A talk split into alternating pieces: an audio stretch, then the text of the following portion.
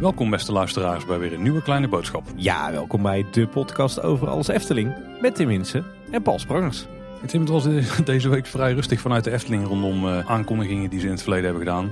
Maar eh, Dans Macabre hebben we toch wel enigszins wat nieuwe informatie over eh te horen gekregen. Ja, wat nieuwe informatie. We zijn bedolven onder eh, nieuwe informatie over Dans Macabre. Hè? Maar deze keer inderdaad eh, niet, eh, niet vanuit de Efteling, niet op de blog of zo. Maar eh, we hebben deze week weer meer dan genoeg te vertellen in onze Ik nieuwsaflevering. ben bang dat het weer een klassieke lange kleine boodschap wordt. Is, wel, is misschien maar goed ook. Hè? Want vorige week hadden we een aflevering van onder het uur over onze favoriete plekjes in het donker in de Efteling. En we kregen toch heel wat klachten van luisteraars dat we zo kort van stof waren. Dus dat gaan we deze keer even compenseren. Nou, hopelijk hebben er ook weer luisteraars bij gekregen die juist zitten te wachten op een korte aflevering. ja, precies. Maar daar zal het niet, eh, niet stil hoeven zitten Tim, die luisteraars. Want ze hadden ook gewoon kunnen luisteren naar een aflevering van een andere podcast waar jij in bent verschenen. En niet alleen jij, er was ook een speciale gast extra bij. Ja, inderdaad. eh, Ik eh, zat samen met eh, Anne, mijn, eh, mijn vrouw, mijn Efteling-vrouw, zat ik eh, bij de podcast eh, Zoo Inside. Het is ook jouw echte vrouw hè? Het is, eh, mensen- ja, is niet alleen mijn pretparkvrouw, nee. Inderdaad, eh, het is, eh, het is mijn vrouw. Inmiddels al eh, zeven jaar. Oh, netjes. Eh, maar we zaten samen bij, eh, bij Adriaan van Zoo Inside om te, te vertellen over onze reis naar Berlijn. En dan vooral natuurlijk de twee dierentuinen die we daar hebben bezocht. Want Zoo Inside is natuurlijk de Nederlandse dierentuinpodcast. Kijk, dus het wekelijk portie Tim kon je ook gewoon krijgen vorige week. ja, precies. En ik had al wel eh, een voorproefje gekregen op die aflevering. Want je hebt er inderdaad verteld over de dierentuin in Berlijn. Maar jij bent er op vakantie geweest, daar hebben we het al over gehad. Daar komt ook een buitenwereld aan waar we die reis in bespreken. Ja, ja, en niet alleen Berlijn natuurlijk, maar daarin bespreken we ook jouw camperavonturen in eh, Frankrijk en Spanje. Nou, en avonturen waren het hoor. Nou, het viel mee, maar dat hoor je wel in die aflevering. Eh, ik moet hem nog wel monteren. Dus we teasen nou een aflevering waarvan we nog geen enkel idee hebben wanneer die uitkomt. Dus eh, wat, wat extra druk op jouw planning, toch Paul? Ja, die is met de vakantie in aantocht sowieso al vrij druk. ja, we hebben aardig wat ruw materiaal op de plank liggen, maar dat, dat moet jij nog tot, tot een diamant slijpen. Hè? En ook niet onbelangrijk Tim, dit is de laatste nieuwsaflevering voordat onze aflevering in het theater wordt opgenomen. Ja, inderdaad. Zaterdag 2 juli vindt eindelijk Kleine Boodschap in het theater plaats. Het had onze 200ste eh, en later onze 250ste aflevering moeten zijn. Nu is het eh, aflevering 282. Eh, maar inderdaad, we mogen eindelijk het theater in met een kleine 250 luisteraars. Ja, en er zijn misschien nog tickets, we weten het gewoon niet. De tickets zijn eigenlijk als we weer beschikbaar komen, want er gebeurt gewoon wel af en toe. Meestal in een week in een stuk of twee. Die zijn ook vrij snel weer weg. Maar hou gewoon onze site in de gaten als je nog geen ticket hebt. Er is helaas niet een lijst of zo waar je kunt inschrijven als we tickets vrijkomen. Maar heel af en toe dan eh, levert iemand zijn ticket in omdat ze toch niet meer kunnen. En dan komt die ticket weer beschikbaar voor andere mensen. En tot nu toe is hij iedere keer eh, weer vrij snel weg. Ja, ja, ja, er waren wat mensen die baalden er ontzettend van dat ze geen kaartjes hebben. Maar die hebben inmiddels gelukkig van tickets kunnen voorzien. Dus eh, hou ook onze socials in de gaten. Hè? Zeker. En Tim, dan gaan we door naar de follow-up. We hebben niet zo heel veel dit keer, maar we hebben wel iets. Want we hebben natuurlijk de vorige aflevering uitgebracht. En dat waren de mooiste plekjes in het donker in de Efteling. Ja. En daar hebben we enorm veel reacties over gehad eh, van mensen die vonden dat bepaalde plekken toch echt wel benoemd moesten worden. En we hebben ook heel veel toffe foto's gehad op social media. Ga zeker even op Twitter kijken, daar hebben we er heel veel gedeeld van onze luisteraars. Maar er waren er een paar en die wilden nog in specifiek even noemen. Ja, een aantal die we eigenlijk echt niet hadden mogen vergeten. Zo waren er meerdere luisteraars die ons terecht wezen op eh, natuurlijk Symbolica. Wat prachtig uitgelicht is. Ja, tof lichtband daar. hè? Ja, heel veel mooie foto's van, eh, van gekregen. Inge Rijtsma die wees ons nog op de warme winterweide. Wat inderdaad ook echt een plaatje is. Ja, maar die is, die is niet echt permanent in het park. Hè? Ja. Maar ik keur hem goed, ik keur hem goed. Ja. En nog een hele mooie van Magical of, eh, of Emma. Eh, ze schrijft tegenover Panorama bij de Siervijver. Net wanneer de pagode omhoog is en de stoomlocomotief over het water komt rijden. Met alle lichtjes. Stoomlocomotief is toch wel een, eh, een rode draad in een hoop van die favorietjes. Ja, dat zorgt natuurlijk voor de broodnodige kinetics, hè, zoals ze dat dan zo mooi noemen.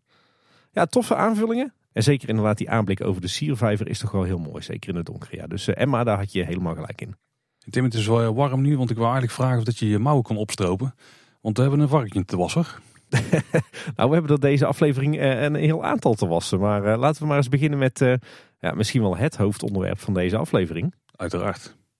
Dans macabre. Nou, ik dacht dat je de F261 ging zeggen, Paul. Ja, nee, daar hebben we het al vaak zat over gehad. Weet je dat er nog steeds een soort testversie zit, als ik de borden moet geloven? Dat ze testopstellingen hebben daarvoor? Ja, volgens mij hebben ze de, de testexemplaren gewoon laten staan. Alleen dat testexemplaar niet vanaf gehaald. Nee, Ja, precies. Maar ik geloof dat ze van een of ander eh, adviesbureau nu een tunnel moeten gaan Oh, aanleggen. wow, dit gaat helemaal de verkeerde kant op. Macabre, daar ging het echt over hebben. Ja, geen civiele techniek deze aflevering. Ja, want Loopings had, die had eh, wederom de hand weten te leggen op wat interessante informatie.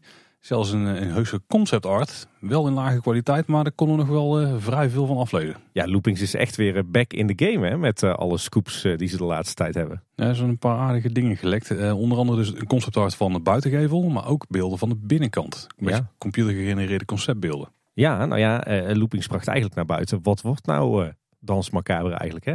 Het, het attractietype en een 3D-render zagen voorbij komen we weten dankzij loopings uh, ineens uh, ja, bijna tot in detail wat voor nieuwe attractie we gaan krijgen. En dan kan ik me niet voorstellen dat mensen het niet mee hebben gekregen, maar zullen het toch even doorlopen? Ja. Want het ging natuurlijk er heel lang over, of de geruchten gingen over een, een Dome Ride Theater van Intamin. Nou, daar gaat het in ieder geval niet worden, maar het heeft wel wat gelijkenissen daarmee. Want bij Theater zit je op een soort grote donut en iedereen die kijkt dan naar binnen. Dus het focuspunt ligt ja, eigenlijk in het midden van de kring. En daarom ook onze speculatie over een heksenkring en zo. Maar uh, Loopings omschrijft dit uh, systeem als een spectaculaire spookvoorstelling met een bewegende tribune. Ook met fysieke decors, Tim, en special effects. Dat hey, heel cool. Prima combinatie, ja. En tijdens de ritje in Dans Macabre komt de spookachtige decor tot leven op beroemde klanken van het gelijknamige muziekstuk. Dat wisten we natuurlijk al en daarmee blijft de essentie van het spookslot overeind. Dit, dit, dit klinkt goed hè? Ja, absoluut. Nou, de Efteling heeft in ieder geval gekozen voor een modern ritssysteem. Eh, waardoor het publiek daar echt onderdeel moet zijn van de voorstelling. Dus ja, het spookslot, daar kijk je gewoon door het raam naar een, eh, naar een show. En daar, daar ben je als bezoeker heel erg passief. Maar bij Dans Macabre moet je echt meegeslepen worden in het, uh, in, in, het avontuur wat je daar uh, gaat beleven. Ja, in plaats van dat je van een afstandje door een ruit naar een tafereel kijkt, sta je er nu eigenlijk, of zit je er eigenlijk middenin nu hè? Daar ben je er misschien zelfs onderdeel van, ja. Ja. Het idee blijft op zich wel hetzelfde, hè? Qua sfeer en, qua wat je aantreft. Want ook hier is een duister klooster weer de setting. En daar blijkt het te spoken. Wat een verrassing. Ja, zoals ik al zei, de beelden die Loopings kon delen, die waren van een uh, computersimulatie. En daar een screenshot uit. En daar kon je wel vrij veel van afleiden. Ja. En ja, het interessantste is in de basis denk ik het ride systeem. Want het wordt een ride, dat wel. Je zit hier ook weer op een ronde schijf, maar dit keer geen gat in het midden. Maar er lijken kerkbanken op te staan en die lijken naar dezelfde richting te kijken. Ja, het idee is zeg maar dat, uh, dat die, die schijf met die kerkbanken, die begint in, in de kelder, in de catacombe als het ware van dat, uh, van dat vervallen klooster. Daar ga je zitten en vervolgens word je niets vermoedend opgetild. En dan kom je terecht uh, ja, in een soort van klooster of kloostertuinen. Kijk, als je de concept uit kijkt, dan zou je wel wat doorgangen kunnen zien waar je door naar binnen komt en naar buiten loopt. Maar die zit op beide verdiepingen. Dus misschien dat je ook zelfs wel boven begint en dan naar beneden zakt. Dat je juist de catacombe inzakt. Nou, volgens mij eh, kon Loopings letterlijk melden dat je begint in de catacombe. En het leuke is altijd bij uh, dit soort artikelen op Loopings, uh, als ze een scoop hebben, dan moet je echt, echt goed de zinnen lezen, woord voor woord. Want datgene wat er letterlijk staat, dat is ook daadwerkelijk bevestigde informatie. Dus daarmee is het voor mij wel redelijk zeker dat, dat we beginnen in de catacombe op, op onze schijf, als het ware. En daarna worden we dus, dus omhoog getild op dat plateau. En eh, tijdens de rit worden we eh, op dat plateau omhoog en omlaag uh, gelift. En het plateau kan ook gaan draaien en kantelen. Kijk, het heeft natuurlijk overeenkomsten met het uh, Dome Ride Theater. Alleen is daar de, de as waarover je kantelt is altijd hetzelfde. En die is hier vrij in principe. Je kunt iedere kant op kantelen in plaats van een bepaalde richting alleen maar op. Ja, ja, volgens mij wordt het gewoon een platform met hydraulische cilinders eronder. Hè? Als het ware een soort vliegsimulator zou je kunnen zeggen. Ja, daar heeft zeker overeenkomsten mee. Ja. ja. Ja, wat, wat dus wel belangrijk is, want er gingen volgens mij al wat tekeningen rond van hoe is de opstelling dan. Maar als ik de tekening goed bestudeer, dan is de kijkrichting van alle kerkbanken grofweg hetzelfde. Het lijkt een beetje in een soort theateropstelling te zijn, waarbij de, ja, je hebt één rij banken in het midden en twee rijen banken daarnaast. En die zijn dan iets naar binnen gekanteld, zeg maar. Dus dat je het focuspunt ongeveer op dezelfde plek eh, uitkomt. Dus het is niet dat iedereen met alle banken naar binnen kijkt of zo, of juist naar buiten. Iedereen kijkt ongeveer dezelfde richting op. Ja, dus het is niet zo dat, uh, dat je zeg maar uh, afhankelijk van de plek waar je zit op het plateau, dat je uh, allemaal iets anders ziet. Je zit eigenlijk allemaal redelijk dezelfde kant op te kijken. En door het plateau dus straks tijdens de show te gaan draaien, ga je dus andere plekken zien in die koepel eigenlijk. Dat is ook wel slim, hè? want daar kun je ook opbouw in de show hebben. Waardoor, want als iedereen een andere kant op kijkt, dus een ander deel van het decor op hetzelfde moment ziet, ja, dan moet je op alle plekken iets hebben, maar je wil wel dat iedereen alles ziet. Dat is natuurlijk lastig. En nu kijkt iedereen ongeveer dezelfde richting op. En dan kun je mensen dus de ene keer die kant op richten, de andere keer 180 graden draaien en erachter weer iets laten gebeuren. Dan wel laten zakken en daar weer iets laten gebeuren. En zo kun je beter opbouw hebben in de show. Ja, slim, maar wel inderdaad heel anders dan eh, in het eh, Dome Ride Theater, waar eh, iedereen iets anders ziet. Hey, op het, de tekeningen die, die we op Loopings zien, zien we niet alleen het ritssysteem, maar we krijgen ook een eerste indruk van wat we nou gaan zien aan fysieke decors en effecten. Het is een vrij symmetrisch interieur met uh, bogen, sierlijke ramen, balustrades en poorten. nou, eigenlijk elementen die we nu ook allemaal in de hoofdshow van het Spookslot tegenkomen. En, en net zoals in het Spookslot en ook wat we al hebben gezien van de buitenkant van Dans Macabre, is het ook weer in die, die gotische stijl. Verschillende onderdelen die we gaan zien blijken te verschijnen met behulp van videoprojectie. En uit het huidige spookslot komen onder meer de zwevende viool terug. Maar die gaat deze keer onderdeel uitmaken van een heel spookorkest. dat is natuurlijk ook een hint die we zagen in de concept art waar verschillende muzikanten lagen begraven. In het midden van die computersimulatie zien we dan een groot kerkenorgel staan met de dirigent. En zoals wij het zien in ieder geval één op één de dirigent die Tom van der Ven heeft ontworpen. En daarmee uh, ja, wordt, het, wordt het eigenlijk gewoon een, een eerbetoon aan, aan wat Tom toen heeft ontworpen door Jeroen Vrij. Ja, en volgens mij is het wel een klein beetje een Photoshop. Want volgens mij heeft, uh, heeft Jeroen, of degene die het model heeft, uh, heeft samengesteld, heeft gewoon het, uh, het originele ontwerp van Ton gepakt en dat in die tekening geplakt. Lekker iets te veel op. Ja, maar als het volgens om een indruk te geven van hoe het eruit gaat zien, dan kunnen we er toch wel vanuit gaan dat die op een manier terug moet komen. Ik hoop als een animatronic Tim. Ja, dat moet toch haast wel. We hebben Garner Holt al voorbij zien komen in het spookslot. En we hebben meermaals uh, Eftelingers horen praten over hoe mooi ze animatronics wel niet vinden. Dus ja, dat kan toch niet anders dan dat we hier een fantastische hero animatronic nou ja, gaan krijgen. Maar vooral dat het deze gaat zijn. Het kan natuurlijk nog heel veel zijn hè. Andere, ook andere animatronics komen dat dit een videobeeld gaat worden. Maar ik hoop het niet. Wil je nou trouwens meer weten over die dirigent? Die heeft al een lem op Eftepedia. Dus alle informatie die kun je daar al vinden. En we kunnen dat computerbeeld tot in de tijd doorspreken Tim. Maar het kan ook best wel zijn dat dit gewoon een uh, snel knip- en plakwerk is geweest om een beetje de, de, vorm van de ruimte en zo eh, te bepalen. Want het, zit inderdaad perfecte symmetrie in. Uh, maar we zien ook bijvoorbeeld de, viool op verschillende plekken terugkomen. Ik kan me voorstellen dat daar misschien andere instrumenten dan komen. Want anders komt het hele orkest niet tot leven natuurlijk. Nee, en we zien ook dat, dat het decor erachter, want dat zijn ook iedere keer dezelfde uh, boogramen, spitsramen en rozetramen.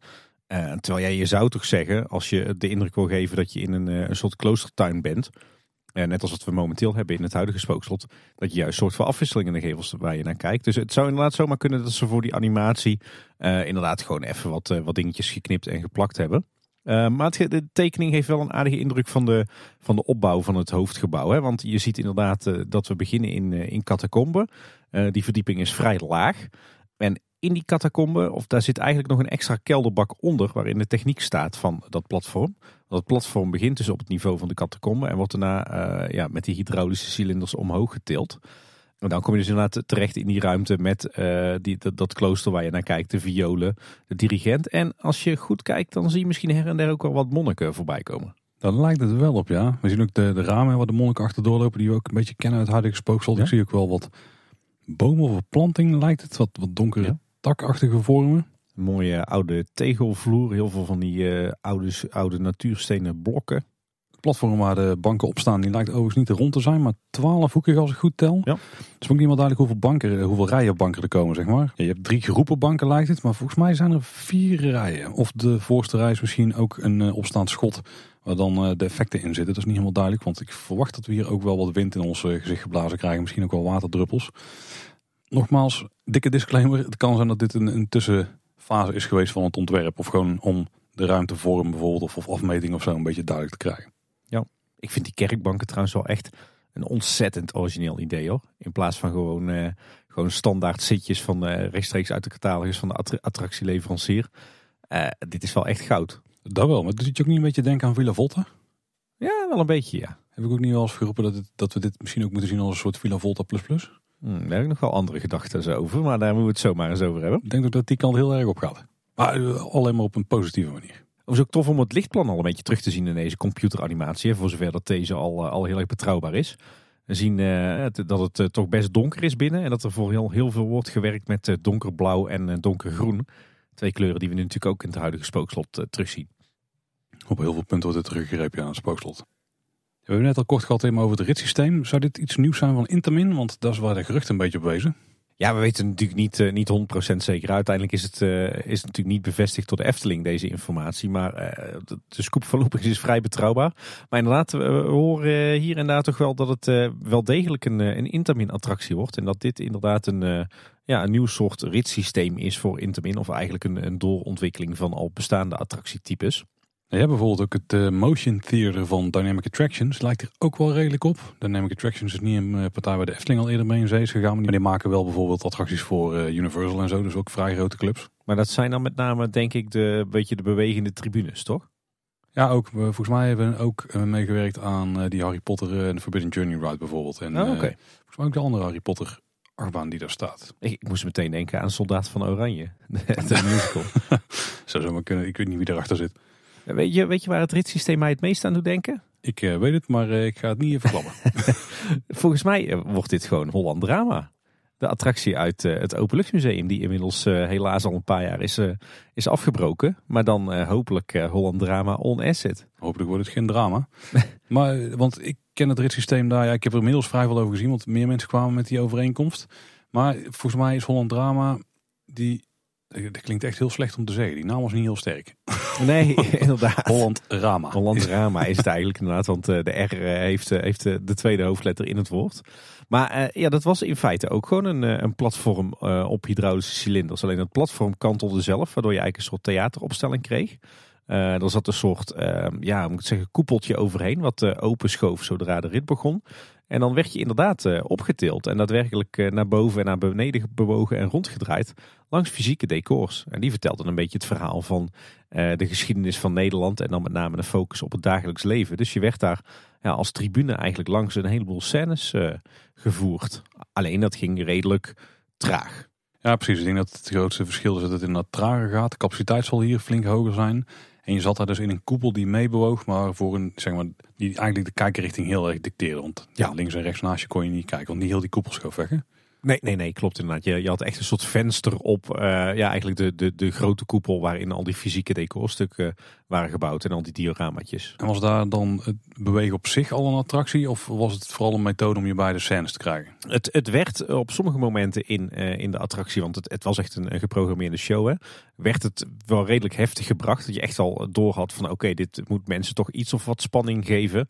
Maar ja, het, het ge- gemiddelde publiek van het Openluchtmuseum is natuurlijk minder gewend dan de gemiddelde pretparkfan. Zit wel in. Dus daar, daar zal het sneller eh, spannend voor eh, zijn geweest. Maar ik, ik heb het idee dat, eh, dat een van de redenen dat deze attractie in het Openluchtmuseum nooit een groot succes is geweest. En dat ze die uiteindelijk ook hebben afgebroken. Dat het ook komt omdat het gepresenteerd werd als een hele spannende attractie. Terwijl uiteindelijk was hij niet heel spannend. Omdat dat platform ja, gewoon heel tam was. Maar wel een heel tof attractietype en een heel mooi presentatiemiddel. En ja, eigenlijk wat ik tot nu toe heb gelezen en gehoord over Dans Macabre, over dit nieuwe ritssysteem, is het eigenlijk een soort doorvertaling van dit systeem. Ja, maar dan met een stuk, eh, tenminste met de opties om veel feller te bewegen. Ja, nou ja, dat, dat, dat weten we natuurlijk nog niet, eh, nog niet zeker, want dat is natuurlijk nog niet bekend. Maar ik, ik mag toch hopen dat het inderdaad wel een stuk pittiger wordt dan Holland Drama. Nou, ik ik vergelijk het inderdaad met wat jij zei met een soort motion eh, simulator. Vergelijkbaar met Star Tours of zo, maar dan op een iets grotere schaal. Daarmee zijn de bewegingen misschien wel iets tammer dan bijvoorbeeld Star Tours. Maar ik kan me toch voorstellen dat je hier met wel enige vaart omhoog en omlaag kunt bewegen. En dat ze ook eh, het kantelen vrij snel kunnen doen. En het platform kan ook nog draaien. Ik vermoed op hoog tempo, Intamin kennende. Ja, ik denk dat dit wel spectaculair kan worden.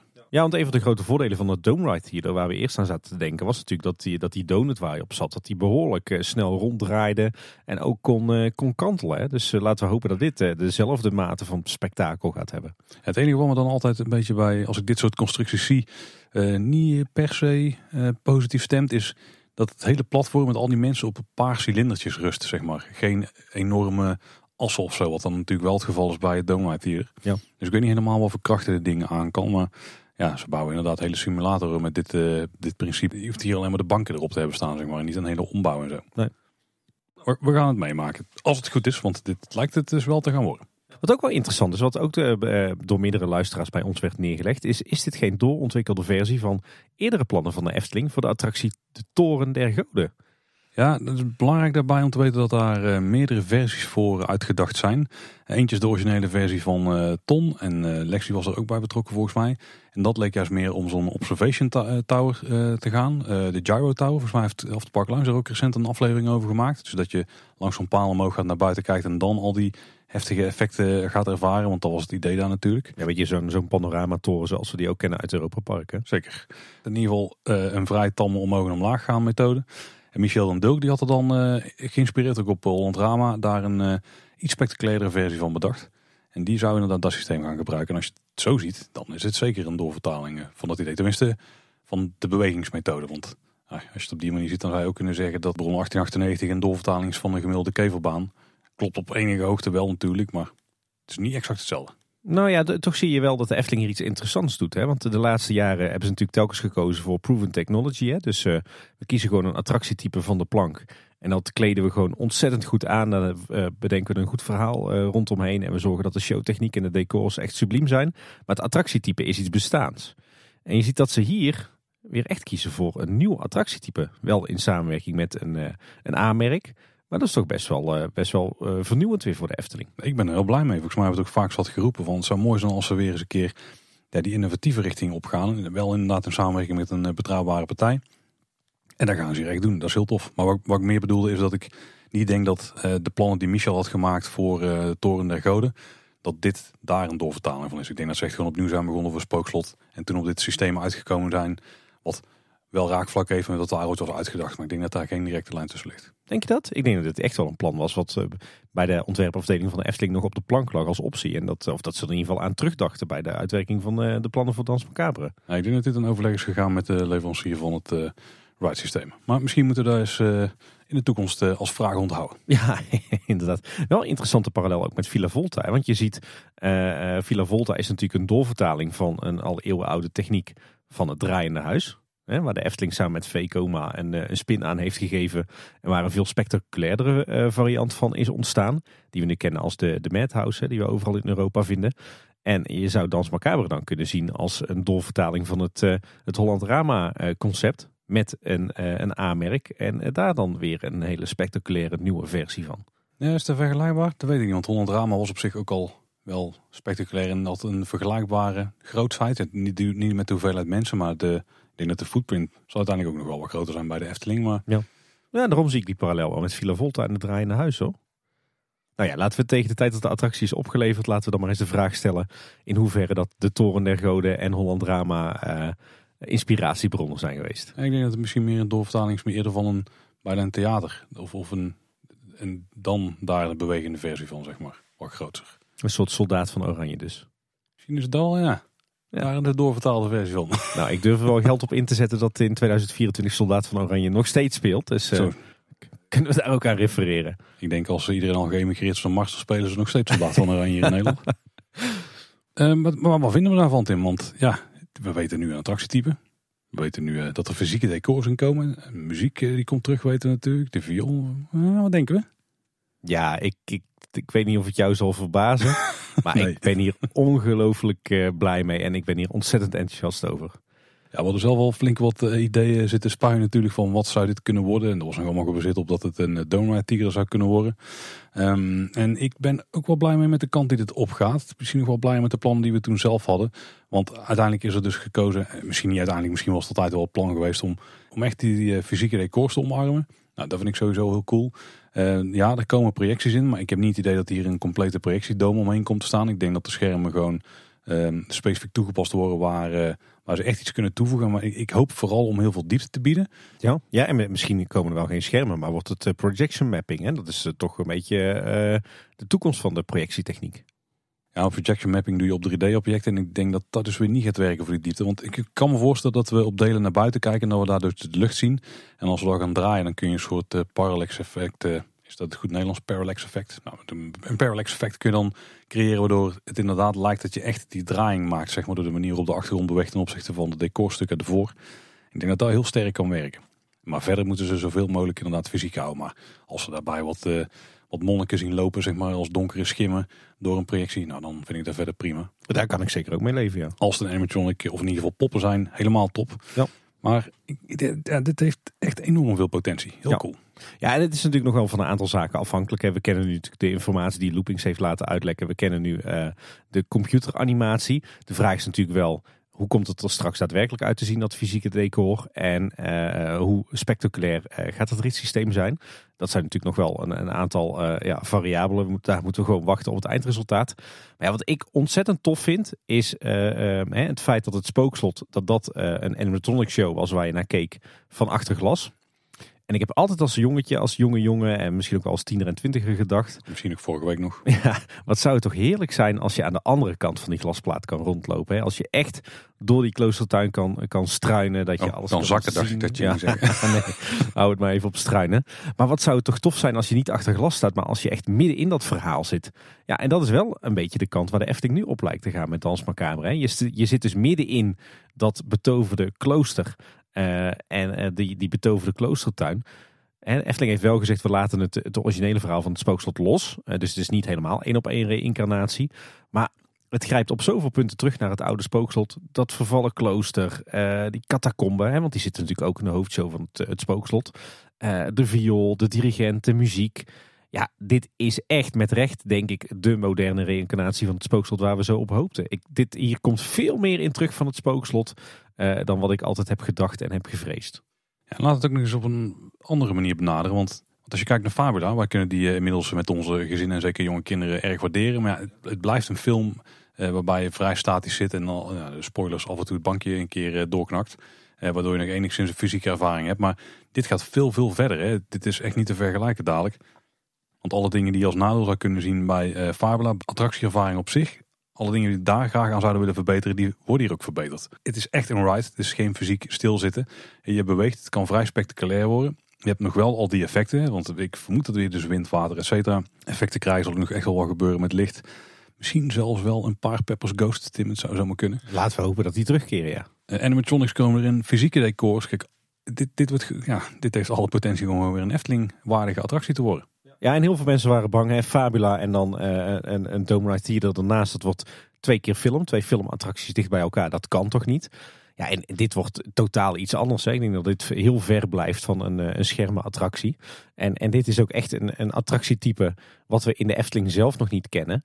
En ook niet echt in de grote parken om ons heen. Ja, en ik hoorde wel wat vrees van, eh, ja, maar dan krijgen we gewoon een, een projectiescherm met daarvoor een platte ja, gevel, zeg maar, waar je dan doorheen kijkt. Maar volgens mij wordt het dat dus niet. Volgens mij is juist de projectie ondersteunend aan wat daarvoor allemaal gebeurt. En het is bijna bijzaak dat er ook dingen worden geprojecteerd. Zo komt het in ieder geval tot nu toe over op mij. En dat stemt mij, eh, ja, stemt mij gunstig. Ja, ja, volgens mij kan de ervaring echt extreem tof worden. Hè? Want je, je, je, stapt uiteindelijk dus in op dat platform met die kerkbanken in de catacombe. Nou, catacombe, dat kan natuurlijk mega spooky zijn met, met mooi die gewelven waar je doorheen loopt. Nou, je kan natuurlijk ook een deel van de, de, de voorshow en de meandering door die kelder laten lopen. Ja, zeker. En dan plaatsnemen in die kerkbanken en dan, eh, dan plotseling naar boven worden gelift en dan in dat klooster uitkomen.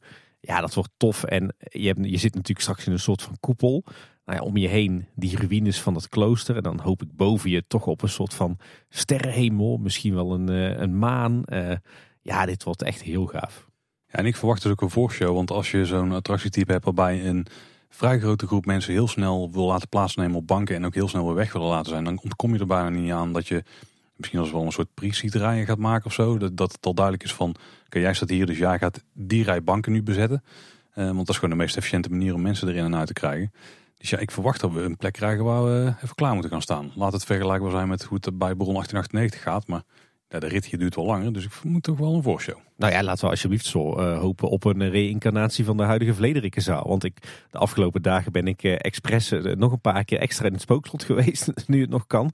En ik moet zeggen, de Vlederikkenzaal is toch wel van de hele attractie toch wel denk ik het sferische en thematische hoogtepunt. Dus het lijkt me ook een, een fantastische plek voor een, een, voorshow. Ja, maar ja, nee, op zich zouden ze een reïncarnatie van die plek sowieso wel kunnen doen. Maar ik denk niet dat, dat het genoeg heeft om, om zichzelf als voorshow eh, te kunnen dragen, zeg maar. Wel zeker als een heel tof onderdeel van eh, de wachtervaring. Ik heb zo'n vermoeden dat de wachtrij hier eh, stukken langer gaan zijn dan dat ze nu bij het spookslot zijn. Dus dat ook veel Ja. mensen het gaan zien. Ja, want met 1250 personen per uur theoretische capaciteit is ook niet extreem veel. Hè? Dat is niet extreem veel, nee. Maar het is nog steeds wel aan de, de goede kant van, van de, de lijn, denk ik, van de Efteling. Ja, laten we hopen dat eh, in de, de, de binnenmeandering dat we daar ook heel veel elementen terug gaan zien die in het huidige spookslot zitten. Ja, en wat betreft buitenmeandering eh, heeft denk ik de, de beelden die we eerder hebben gezien vanuit de Efteling zelf. Met al die grafzerken en zo'n eh, zo'n mausoleumpje en zo'n koetshuis. En eh, de kat met het gele en blauwe oog. Nou ja, daar hebben we het eh, een, een van onze vorige nieuwsafleveringen al uitgebreid over gehad. Ook dat heeft enorm veel potentie. Hè? Tim, nou we het daarover hebben, we hebben daar al een eh, kleine blik van op kunnen vangen. Ja, want eh, Loopings heeft al eerder eh, de aarde doen beven. Oeh, daar gaat, dat gaat nogal. Dat kan ook met dat ruitsysteem trouwens heel mooi gesimuleerd worden. Ja, precies. Oeh, en daar hebben ze geen subwoofers meer nodig van eh 80 kub. Nee, ze hebben toch, eh, er zitten toch basbuizen onder de tribune van het spookslot. Technisch gezien een subwoofer. Ja, kijk. Dat weet jij beter dan ik. Ik gok ook maar. Maar inderdaad, we hebben eh, eh, wederom dankzij Loopings eh, een concept gezien van eh, ja, de gevel van het showgebouw. Ja, en eh, ik moet zeggen, ook die stemt mij vrij positief. Ja. Daar klinkt minder enthousiast in. Ja, ik moet zeggen, ik, ik, ik, was eh, van deze eh, concept art van de gevel. eh, we zullen trouwens een linkje daar naartoe ook weer in de show notes zetten naar eh, de post op Loopings. Maar eh, eh, van, die, van die concept art van de gevel, daar, daar was ik blij mee. Maar de, de- alles wat is uitgelekt over het attractietype en wat we gaan zien en meemaken in de hoofdshow, dat, daar was ik echt ontzettend blij mee. Dus eh, de, daar misschien het, eh, het, eh, het verschil in nuance in. Ja, oké, duidelijk. Misschien ook daarbij een kleine kanttekening, want we hebben dus nu daar, ja, dit, lijkt gewoon een, een gelekte eh, tekening te zijn, maar het hoeft niet zo te zijn dat dit ook een tekening is die we daadwerkelijk gaan zien in eh, media-uitingen straks. Want ik kan me voorstellen dat ze daar misschien een ander aanzicht voor pakken met, met, perspectief, zeg maar, meer vanuit het oogpunt van een bezoeker die daar rondloopt. In plaats van een toch meer eh, vrije, ja, noem dit, plat aanzicht, wat het eigenlijk is. Ja, ik denk dat dit een, een, een bouwkundige tekening is geweest. Een bouwkundige geveltekening waar Jeroen zeg maar het thematische plaatje overheen heeft getekend. Ja, dus het geeft ook niet echt, denk ik, een super eerlijke weergave van hoe het uiteindelijk uit gaat pakken. Maar als ik daar, eh, als ik dat allemaal in mijn achterhoofd houd, dan ziet het er wel heel tof uit. Misschien even goed om er dan uit te leggen wat we allemaal zien, Tim. Ja, het gebouw doet mij vooral eh, denken aan een, eh, een gotische ronde kerk. Waar we er eh, heel wat eh, voorbeelden van hebben in Nederland en ook daarbuiten. Eh doet me toch minder denken aan die straalkapel waar we het eerder over hadden. Efteling heeft het zelf natuurlijk over, over de ruïne van een klooster. Ehm, maar die zagen er toch eh, meestal niet zo uit. Maar dat, ja, het lijkt vooral heel erg op een ronde kerk. Een aantal opvallende dingen. Eh linksonder in het gebouw lijkt de entree te komen tot Dans Macabre. Zou ik durven betwisten, maar ik weet het ook niet. Of misschien wel een uitgang of een dienstingang, ik weet het ook Of, niet. of Maar misschien horeca, zou ook nog zomaar kunnen. Maar het, het- ik moet zeggen, als je er door je oogharen naar kijkt, dan lijkt het wel heel erg op de huidige ingang van het spookslot. Ja, ik snap wat je bedoelt. Ja, vooral de poort dan dus. Nou, bijna de, dezelfde verschijningsvorm. Dus eh, dat zou ook een mooie eh, moderne reïncarnatie kunnen zijn. Ja, want ik zat zelf te denken dat het misschien eh, meer rechts van het gebouw, dat daar de entree zat. Omdat daar ook die ja, twee lage muurtjes die een beetje je, je- het gebouw inzuigen staan. Met twee pilaren daarnaast met wat lijkt op het attractiebord wat we ook zagen in de concept art. Ja, dan zou dit misschien de uitgang zijn. Die we hier Ja, zien. of de uitgang zit, loopt misschien alweer boven langs. Want dat is natuurlijk een van de favoriete plekken van eh, Sander de Bruyne. Ik heb geen idee, want er lijkt ook een soort verhoging te zijn rechts eh, zeg maar, op, een, op een soort heuveltje. Je zou, je zou als het ware kunnen zeggen dat zeg maar, de, de buitenruimte of het plein of het groen, dat die aan de ene zijde van het gebouw eh, een verdieping hoger ligt dan aan de andere zijde. Ja, precies. Ja. Dus je, je, je zou kunnen zeggen dat je aan de ene kant op kelderniveau in of uitstapt en aan de andere kant op begaande grondniveau. Hey Tim, maar misschien moet jij even uitleggen wat we hier precies zien. Dan pak ik even de kleine boodschap bingo kaart erbij en dan ga ik afvinken. Nou, wat we vooral zien in de verschijningsvorm van het gebouw is eh, best wel veel knipogen naar het, eh, het huidige spookslot. We hadden het natuurlijk al over de entreepartij, maar we zien ook heel veel kantelen die wel heel erg eh, lijken op de, de kantelen zoals we die ook in het spookslot hebben. En natuurlijk heel veel eh, klimop. Overigens ook de oorzaak dat uiteindelijk het spookslot plat moet. Dus ik hoop dat dit gebouw daar beter bestand tegen is. Ja, en heel veel mooie, mooie bouwkundige elementen die we ook terugzien in, eh, in kerken. Hè? Eh, steunberen en eh, de pinakels. Die schattige, Vink, vink. Ja. ja, schattige torentjes. En een, een, een leuke nieuwe. We hebben natuurlijk een prachtig koepeldak waar ik heel blij van word. En bovenop het koepeldak staat geen piron, maar een lantaarn. Een lampje.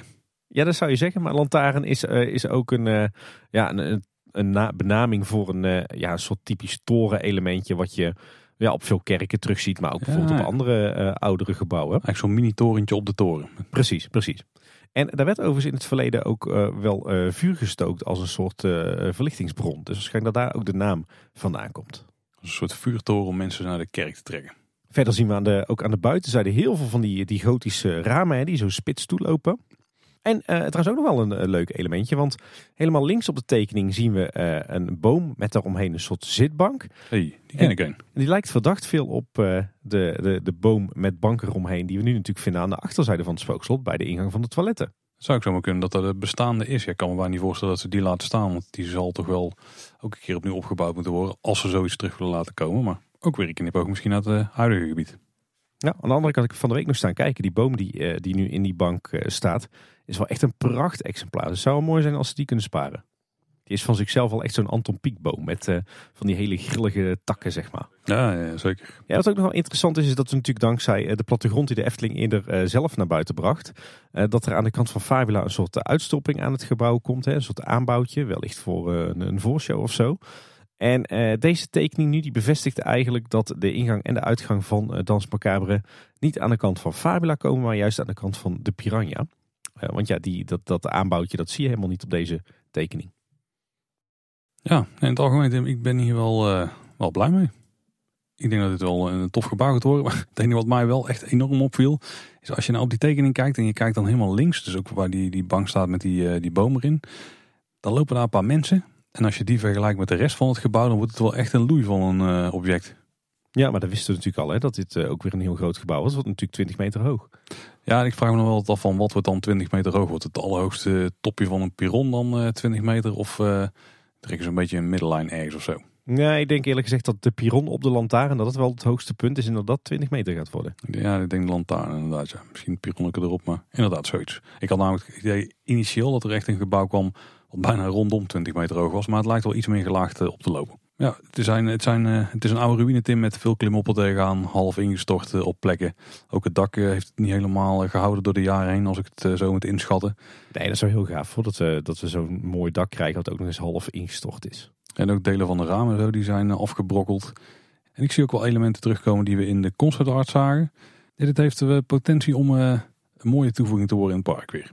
Ja, dit wordt, uh, wordt heel sfeervol. En ik moet zeggen, nu, nu kijk ik er. Uh, ik heb er een paar dagen niet naar gekeken. Nu kijk ik er opnieuw naar. En nu word ik toch ook wel heel blij hoor, van deze tekening, moet ik zeggen.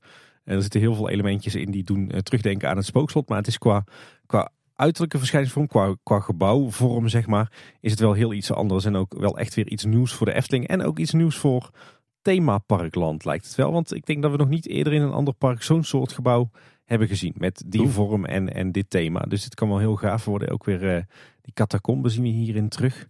Ja, dit wordt, wordt ontzettend sfeervol. Eftelings, spooky en uh, vrij serieus. Want uh, het doet alles behalve cartoonesk aan deze tekening. Oh ja, zeker. Dat is inderdaad ook een goed punt om even mee te geven aan de luisteraars. Ja, ja. En dan, dan zien we nog niet eens hier de, de buitenruimte echt op. Hè? Met, uh, met, met alle bomen en alle elementen die we hier waarschijnlijk nog terug gaan zien. Zoals al die grafzerken en dergelijke. Dus Nee, dit, uh, ook deze tekening stemt mij zeer positief. Nou is het natuurlijk allemaal materiaal wat is uh, gelekt naar loopings. En uh, dat we dankzij loopings hebben kunnen zien. Efteling heeft er zelf nog officieel niks over naar buiten gebracht. Maar het werd natuurlijk opgepikt door met name de lokale media. Omroep Brabant en het Brabants Dagblad. Die hebben er aandacht aan besteed. En daar werd nog wel wat interessants gemeld. Want Steven werd er onder andere bij ondervraagd. En die zegt ja, het is natuurlijk jammer dat het plan is uitgelekt. We kunnen niks bevestigen. Ook het attractietype niet. Dat wordt later door ons zelf naar buiten gebracht. Daar hebben natuurlijk een communicatieplan voor liggen. We zien vaak bij nieuwe attracties dat dingen eerder naar buiten komen. Het gebeurt ook steeds vaker en gelekte info klopt niet altijd. Voor nu is het mooi materiaal voor de fans om over te speculeren. Nou, dat, uh, daar zijn we inmiddels al even mee bezig. Dank daarvoor. Ondanks dat het lekker steeds normaler wordt, brengt de Efteling dit soort plannen het liefst zelf naar buiten. Dan kan je meteen het hele verhaal erbij vertellen. Maar ergens vind ik het ook zo leuk dat mensen zo begaan zijn met het plannen voor de opvolger van het spookslot. En het is mooi om te zien dat mensen meer willen weten. We hopen de fans over de sloop van het slot gerust te stellen als wij zelf het attractietype bekendmaken. Nou, ik denk dat, uh, dat nu dankzij de info die Loopings uh, naar buiten heeft gebracht, dat uh, denk ik zo goed als alle spookslotliefhebbers toch wel gerustgesteld zijn. Want en ik denk een, een, meer respectvol eerbetoon aan het spookslot in de 2024 variant kan je denk ik niet wensen. Wessel die als ook nog ondervraagd en die zegt ja de concepten en plannen voor het systeem die gingen al rond. Dus ze hebben betrokkenen gevraagd of dat de geruchten kloppen. En het zijn dan meerdere partijen die zo'n rol spelen bij de ontwikkeling van een attractie. En ja, Uiteraard laten loopings niet weten om wie dat dan gaat. Maar het is niet zo dat één iemand hun info mailt. Ze zeggen de Efteling brengt zelf al weinig info naar buiten. Daar zijn ze terughoudend in. Terwijl er juist een sentiment hangt rond de sloop van een spookslot. Met fans die het vervelend vinden dat de attractie weggaat. En betrokken partijen voelen dat ook. En die brengen dan zelf wat naar buiten. Via loopings dus. Ja. Ontwerpen worden door heel veel mensen gezien. Bedrijven die de wachtrijhekjes maken krijgen bijvoorbeeld ook onder hun neus. En hoe langer een project duurt, hoe groter het risico dat die slekt. Dat is ook logisch, want er wordt een groep mensen die er iets van weten groter. Ja, en eigenlijk ook een verkapte oproep van Wessel aan de Efteling. Kom eerder naar buiten met je informatie en tekeningen. Ja, misschien wel, ja. Want anders doet hij het. Want we weten inmiddels al eh, aardig wat over Dans Macabre. Mits het allemaal klopt natuurlijk. Viel mij trouwens wel op hoor, eh, dat, dat het Brabants Dagblad eh, en Omroep Brabant hiermee naar buiten kwamen. Overigens niet één keer, maar ze kwamen alle, alle twee beide keren naar buiten met een groot artikel. Dus uh, zowel bij uh, het concept art van de buitenkant als bij de informatie van Loopings over het attractietype en wat we binnen gaan zien. Uh, meestal is het toch zo dat Omroep Brabant en zeker het Brabants Dagblad toch heel terughoudend zijn met het, delen van dit soort geruchten en gelekte informatie. Ook natuurlijk omdat ze ja, toch een soort vertrouwensband hebben met de Efteling. Uh, maar deze keer, in beide gevallen was het zo dat vrijwel meteen nadat de artikelen met de, de tekeningen op looping stonden, dat ze er gelijk een enorm artikel aan hebben gewijd. En ook daadwerkelijk de tekeningen van loopings hebben overgenomen. Dus wat dat betreft nemen ze, hebben ze deze keer gewoon één op één alles overgenomen wat, wat loopings naar buiten heeft gebracht. Ja, dan nog ander nieuws Tim op eh, een hele mooie datum. 31 mei heeft eh, de Efteling een omgevingsvergunning aangevraagd voor het bouwen van een attractie in Anderrijk. Kan er maar eentje zijn hè? Ja, en uh, wij wisten dat er een vergunningaanvraag aan zat te komen. Maar wij dachten toen nog van gaat het misschien alleen om de bouwpoort. Maar dat blijkt toch niet het geval te zijn. Nee, de Efteling heeft echt een vergunning aangevraagd dus voor het bouwen van Dans Macabre. En inmiddels hebben we ook wat tekeningen gezien. Uh, lang niet uh, zo uitgebreid en zo compleet als bij het uh, Efteling Grand Hotel. Waar we natuurlijk eerder een uitgebreide uiteenzetting over hebben kunnen maken. maar in dit geval zijn er vier bouwkundige tekeningen met ons gedeeld. Een situatietekening, een plattegrond, de gevelaanzichten en de doorsnede van het gebouw. Je zou zeggen, daar word je heel blij van, want het is een complete set tekeningen. Maar het, er staat echt een minimale hoeveelheid informatie op. ja, er wordt zeg maar helemaal niks ingevuld. Het zijn alleen maar grote vlakken. maar ondanks dat toch wel een paar interessante dingen die we van kunnen afleiden. Ja, ja en sowieso uh, hoorden we via onze bron dat dit niet de complete set tekeningen zou zijn. Er komen nog meer tekeningen aan. Kijk, nou, dan hebben we de volgende nieuwsaflevering over tig weken iets te bespreken. Absoluut, over drie weken, Paul. Dan was ik anders eh, heel erg bang voor dat we dat niet hadden. nou, wat zien we dan? We hebben een situatietekening. Eh, we zien er op het nieuwe showgebouw, maar we zien geen andere gebouwtjes zoals het nieuwe uh, horeca of zo. Of wat er met de Silent Fregat gebeurt. Daar is allemaal niet ingetekend. Het gaat echt alleen maar om de bouw van de attractie. En nogmaals, we zien daar dus op alleen maar de grote cirkel die we eigenlijk al kenden. Of het is een, een meerhoekig gebouw eigenlijk. Uh, met het vierkante aanhangsel. Maar er is nog een aanhangsel Tim. En die zit dan meer aan de zijde van uh, de gondolettenvijver. Lijkt meer een langwerpig rechthoekig gebouw ook nog tegenaan staan. Of een rechthoekige ruimte eigenlijk. Ja. Klopt inderdaad. En wat mij opvalt is dat het eigenlijk het nieuwe showgebouw straks minder ruimte in beslag gaat nemen dan het huidige spookslot. Het wordt uh, kleiner. En wat mij ook opviel is dat het wat dichter bij de wachtrij van Fabula komt te liggen. En ook veel dichter bij de entree van Fabula. Eh, want eigenlijk komt, uh, want dat is ja, weer de vierkante uitstekende blok van ongeveer 10 bij 10, komt dus richting Fabula te liggen. En dan lijkt mij toch een, een vrij grote wand om vlakbij die, uh, die, die was het, leeuw en apenkop te hebben liggen. Leeuw en beer. Leeuw en beer, wat het, wat het ook zou mogen zijn. in ieder geval bij de rotsen van de entree daar. Dus dan moeten ze op een chique manier wegwerken. Of gaat er toch wel grof iets gebeuren met die ingang van Fabula. Zou ook zomaar kunnen natuurlijk. Ja, dat zou allebei kunnen. Je kan je natuurlijk wel voorstellen als, als aan de zijde van Fabula of de entree van Fabula, als daar geen ingang meer komt tot Dans Macabre, dat dit gewoon een blinde gevel is die mooi is weggeplant. Ja, als het hebben, dan hoop ik dat ze gewoon een flinke bats aarde tegenaan gooien en een hoop groen erop zetten. En dan is het een hele mooie manier om het af te werken, denk ik. Ja. Trouwens, toen we heel erg inzoomen op die tekening, want er stond natuurlijk de huidige situatietekening op, kon je heel toffe details achterhalen. Zo zag je heel veel spotjes ingetekend staan, alle bomen staan erin, volgens mij met een nummertje erbij wat het type aangeeft of zo. Uh, je ziet zelfs de exacte vorm van de flagstones vloer liggen. Ja. Met iedere kachtelrandje aan de buitenkant eraan, zeg maar. Die is heel secuur ingemeten, ja. Maar het, het leukste detail wat ik had uh, gevonden was uh, in de wachtrij van Fabula. Want we hebben natuurlijk het schitterende olifantentempeltje van Michel den Dulk, die daar staat ingetekend. En blijkbaar noemen ze die intern... Dombo. Niet Dumbo ook, maar Dombo hè? Ja, een hele mooie. Hele Zo gaan we vanaf nu ook noemen toch? Zo uh, moet hij in de, de fancommunity maar genoemd gaan worden. Ja. Hey, als we uh, de, de plattegrond erbij pakken, dan valt op dat het, uh, het hoofdgebouw dus niet helemaal rond is. Maar het is eigenlijk gesegmenteerd als een soort veelhoek, een 10 of een 12 hoek denk ik. Met rechte geveldelen van een metertje of 11 breed is natuurlijk ook wel logisch, want als je elf gevelvlakken uh, een beetje in cirkelvorm aan elkaar zet, dan heb je toch een beetje een uh, cirkelvormig gebouw. Maar dat is een stuk uh, makkelijker en goedkoper bouwen dan dat je het helemaal rond moet maken. Ja. En op die, die, die hoek kan je natuurlijk ook weer mooie steunberen neerzetten en pinakels erop en dergelijke. Dus nou. En als we dan kijken naar die twee aanbouwtjes, dan hebben we er eentje aan de kant van de Fabula entree. En dan een beetje gekanteld richting de huidige gaanderij waar je erheen loopt, zeg maar. En die is dus 10 bij 10 meter breed. Maar we hadden dus ook nog die andere aanbouw die we eerder niet zagen. Die ligt dan aan uh, de zijde meer aan de gondolettenvijver richting het heksenpad gericht, zeg maar. Ja. En die is uh, een meter of 19 breed, dus echt een flink ding. En als je een beetje vanaf de rondlopende buitenwand van het gebouw rekent, dan is op dat punt is het uh, blok 8,5 meter diep. En natuurlijk in het midden wel minder diep, omdat daar een deel uit wordt gehaald van de ronding van het hoofdgebouw.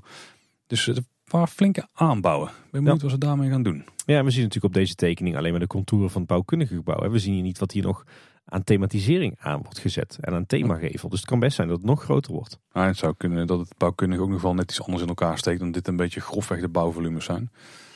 Ja, want als je kijkt naar de gevelaanzichten en de doorsneden, dan is het eigenlijk eh, net alsof je een, eh, een grote houten blokkendoos opentrekt. hè. En dat ze Dat daar- het daarmee eh, een gebouw gestapeld hebben. Ja, want het enige wat we daar echt uit kunnen opmaken is gewoon een beetje ja, de, de, ja, precies de volumestapeling. Daar komt het eigenlijk gewoon op neer. Ja, en dan zien we een paar toch wel interessante dingen. Eh, de kelder van het, eh, het eh, gebouw die wordt eh, 2,8 meter diep. Dus dat is gewoon één verdieping. Vervolgens heb je zeg maar vanaf het, vanaf het maaiveld, dus vanaf de, de begane grond, heb je drie bouwlagen. Je hebt een, een verdieping van 7 meter hoog. Daarbovenop staat een verdieping van eh, 5,6 meter hoog. Die, die springt een beetje terug, zeg maar. En de bovenste verdieping is eh, 3,2 meter hoog. En ik vermoed dat daar dus nog het, het koepeldak met lantaarn bovenop komt.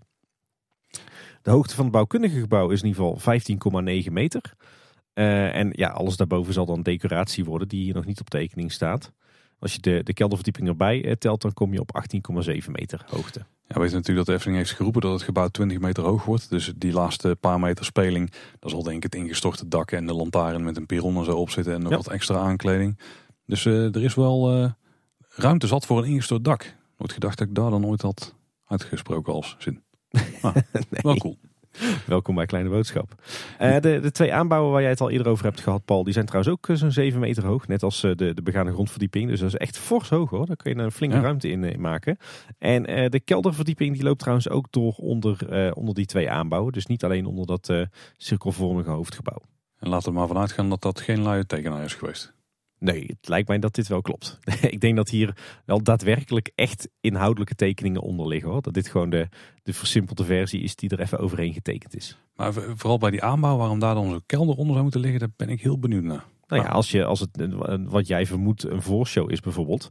Ja, je moet ergens vanuit de meandering richting die catacombe waar je gaat instappen. Een beetje hetzelfde effect wat je natuurlijk ook hebt bij Symbolica. Dan begin je op de begane grond. Vervolgens ga je op de eerste verdieping eh, naar de voorshow. En ga je met een hele trappartij naar de kelder. Waar je als het ware in je fantasievader eh, stapt. En dat effect ga je hier natuurlijk ook krijgen in de Macabre. kan wel heel cool zijn. ja. Als je dan, stel je komen wel dus rechts in het gebouw binnen, want eh, dan zit je dichtst bij die brede uitbouw. En dan krijg je daar een enorme open ruimte, waarbij je misschien dan naar beneden loopt, de catacombe in inderdaad. Dat je, dan, dan loop je misschien echt in wat jij zo graag wil, dat je het decor inloopt. Dat je die opengebroken eh, ruïne daar ziet en dat je dan daar naar beneden kunt. Daar verder loopt, dan nog een beetje rondkronkelt onderin, in die andere ruimte uitkomt die dan meer, die jou weer een beetje omhoog leidt. Want je, uiteindelijk moet je op hoogte instappen. Eh, nou trouwens, weet ik eigenlijk niet ja, dus ik denk dat je op begane grondniveau ongeveer instapt. Nee, je stapt in de kelder in, in de catacombe. Want Ja, daar, maar er is daar natuurlijk nog dat, eh, techniek onder. Dus dat ding zal niet helemaal tot aan de grond zakken. Nou, ik, denk, ik denk dat daar nog een, een aparte bak die nog dieper is. Nog eh, dieper. ja. Nou, die stond hier in ieder geval nog niet op ingetekend. Het zou in ieder geval heel tof zijn. Oh, mogelijkheden zat. Heel vet dit. Ja, ik moet zeggen, ik ben, ik ben dankzij de informatie die de afgelopen twee weken naar buiten is gekomen, ben ik eh, nog veel meer hyped voor deze attractie dan, eh, dan voorheen op basis van hetgeen wat de Efteling heeft, eh, heeft laten zien. Nog hypter Ja, als dat een vervoeging is, dan geldt die zeker voor mij. bij deze. Ik denk dat we in ieder geval met zekerheid een enorm interessant project hebben om eh, te volgen de komende twee jaar. En ja, volgens mij krijgen we hier echt een unieke attractie van wereldklasse. Ja, Als de, de thematisering en het decor en de, de showtechniek net zo goed is als wat we bijvoorbeeld zien bij een Zes Zwanen, een Wereld van Simbad, een bron 1898. Ja, dan kan dit, dit echt alleen maar een sublieme attractie worden. ja, ja, ik ben ook hyped. Hypter. We kregen trouwens wel een vraag van een luisteraar. Is er een sloopvergunning nodig voor de sloop van de spookslot? Ja, dat zou je wel denken. Maar eh, dat is volgens mij niet zo. Ik kan Zo. me herinneren dat ze voor de Bob of zo een sloopvergunning hebben aangevraagd. Nee, nee, sowieso is, zijn in Nederland de regeltjes eh, wat, wat soepeler geworden de afgelopen jaren. Je hoeft eigenlijk altijd eh voortaan alleen nog maar een sloopmelding in te dienen. Dus dat betekent dat je geen vergunning aanvraagt, maar dat je gewoon zegt ik ga iets slopen en de gemeente vindt u dat goed. Zit er het juiste eh, rapportje over asbest bij en zo. Alleen als je een monument wilt slopen, dan moet je nog daadwerkelijk een vergunning hebben. Nou ja, daar is hier natuurlijk geen sprake van. Maar bovendien heeft de Efteling natuurlijk een, aantal jaar geleden eh, ja, een, bepaald voorrecht bedongen bij de gemeente. Namelijk dat de Efteling voor veel minder zaken een vergunning moet aanvragen tegenwoordig. Ze hebben voor allerlei kleine bouwsels geen bouwvergunning meer nodig. Ze hoeven geen kapvergunning meer aan te vragen. En volgens mij hoeft de Efteling dus ook geen, eh, geen vergunning of geen melding voor sloop meer aan te vragen. Want die zie ik ook nooit meer voorbij komen in ons lokale krantje. Dus ik denk dat, uh, dat de Efteling dat soort dingen, het slopen, het kappen, het bouwen van kleine gebouwtjes, dat ze dat allemaal vergunningsvrij kunnen doen. Ook het slopen van grote gebouwen, want meestal zijn de uitzonderingen voor de wat kleinere werkzaamheden. Nou ja, heb, ik heb nooit meer een, een, een kapvergunning of een sloopvergunning van de Efteling in de krant zien staan. Ja, en heel simpel, ze hebben de vergunning hiervoor al aangevraagd. Overigens wel snel. Timing is ook nog wel een puntje. Maar we hebben nooit de sloopvergunning gezien. Dus ik neem aan dat dat wel de juiste volgorde was geweest als het had gemoeten. Ja, wat het trouwens wel zo kan zijn, is dat ze. Hè, want ze hebben natuurlijk een omgevingsvergunning aangevraagd voor de bouw van een nieuwe attractie. Kan, daar kan je bij, als je dat doet, kan je ook aanvinken dat je meteen ook een sloopvergunning aanvraagt voor hetgeen wat je sloopt. Maar ik, ik denk omdat we de afgelopen jaren nooit meer een, een aanvraag van de Efteling hebben gezien voor het slopen van bepaalde gebouwen, dat de Efteling dat uh, geheel vergunningsvrij kan doen in eigen park. Maar Tim, timing. Vorige keer al een hele theorie over uh, een tijdlijn op basis van de aanvraag van de poort, voor de vergunning van de poort. Hoe zou dat hier dan zitten? Want stel, uh, deze is nu aangevraagd. Over zes weken zonder bezwaar, dan wordt hij goedgekeurd. Dan is er nog een, nog een periode van een week of zes. Ja, ja maar meestal heb je acht weken beoordelingstermijn uh, door de gemeente. Dat kan sneller. En daarna heb je sowieso altijd nog een vaste termijn van zes weken voordat hij onherroepelijk is. Dus dan zitten we over een week of tien te kijken. Dan zitten we, dan zitten we net einde zomer al trouwens. Ja. Zouden dan meteen gewoon aan de slag gegaan worden? Ja, ik denk echt uh, september of uh, oktober sloop van het huidige spookslot. En dan uh, misschien al voor de winterperiode het, het bouwrijp maken van het terrein. Nou, als we het moeten geloven, dan heb je niet heel veel meer nodig dan een, een bladblazer. En dan blaas je zo heel het spookslot op. Wat ook interessant om te zien inderdaad, de sloop nou, van het spookslot. Ze gaan hem wel natuurlijk met enige zorg ommantelen. Dus ik denk dat het niet op die manier zou gaan. Maar we gaan inderdaad, denk ik, al heel snel hier activiteiten zien. Ondanks alle ontwikkelingen die plaatsvinden in de media, is er ook nog wel wat te zien in het park zelf. Ja, er gebeuren al wat, wat dingetjes aan het spookslot. Uh, die het waarschijnlijk toch wel met dit project te maken hebben. Zo uh, viel op dat, dat er recent aardig wat klimop van het spookslot verwijderd is. onder meer van het, het, torentje een beetje zo linksboven in de hoek van de voorgevel. Wat een gezicht moet voorstellen. Heel bijzonder dat ze daar nou net de klimop van hebben afgehaald. Alsof ze daar nog een keer een goede foto van wilden maken of zo. Um, en wat, uh, wat ze ook hebben weggehaald zijn de vleermuiskasten aan de achterkant van het, uh, het spookslot. Die zitten aan het heksenpad. Uh, ja, waarschijnlijk om te, om te voorkomen dat daar nog vleermuizen zich innestelen en dat ze volgens het spookslot niet mogen slopen. Ja, dat zou een beetje onhandig zijn. Oh, nog een klein stukje follow-up. De vorige keer hadden we het erover dat een heleboel bomen aan de Eftelingse straat boombescherming hadden gekregen. En wij dachten toen dat het was voor de aanleg van de bouwinrit van het uh, Dans Macabre. Maar waarschijnlijk uh, is dat iets te, te, simpel gedacht. Want ik vermoed dat dat te maken had met een onderhoudsprojectje aan de Eftelingse straat. Waar we het uh, straks nog even over gaan hebben. dus ik denk niet dat dat voorbereiding was voor die bouwinrit. In de vorige nieuwsaflevering nummer 278 toen hadden we het over de Tritonus. En die houdt ons luisteraars bezig. We kregen nog mail van Stefan van Rijswijk die daar nog wat over te melden had. Die luisterde namelijk met eh, genoegen naar die nieuwsaflevering waarin eh, luisteraar Joost de waardevolle bijdrage leverde over die, eh, die duivelsinterval, oftewel de tritonus. Een detail was dat het verboden zou zijn geweest in de middeleeuwen. En Stefan schrijft dat laatste is echter een hardnekkige urban myth. Die op zichzelf al een prima onderwerp zou zijn voor een thema-attractie in een muzikaal pretpark. Voor andere geïnteresseerde luisteraars heeft hij een linkje gedeeld van Adam Neely. Die heeft het heel erg uitgelegd. En die heeft ook uitgelegd hoe die mythe tot stand komt. Dus uh, die delen we even in de show notes. Hij schrijft ook heel veel plezier en succes bij het maken van meer afleveringen. Nou, toffe feedback weer Stefan. En luisteraars, check het filmpje als je geïnteresseerd bent in de show notes. Ja, bekende naam voor mij. Ik ken Stefan nog van de middelbare school zelfs. De middelbare school. Ja, ja, ja.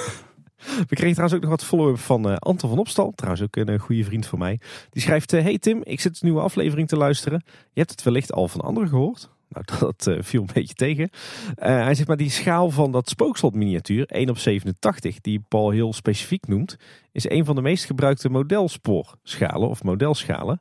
Namelijk uh, H0 of HO wordt die volgens mij ook wel eens genoemd.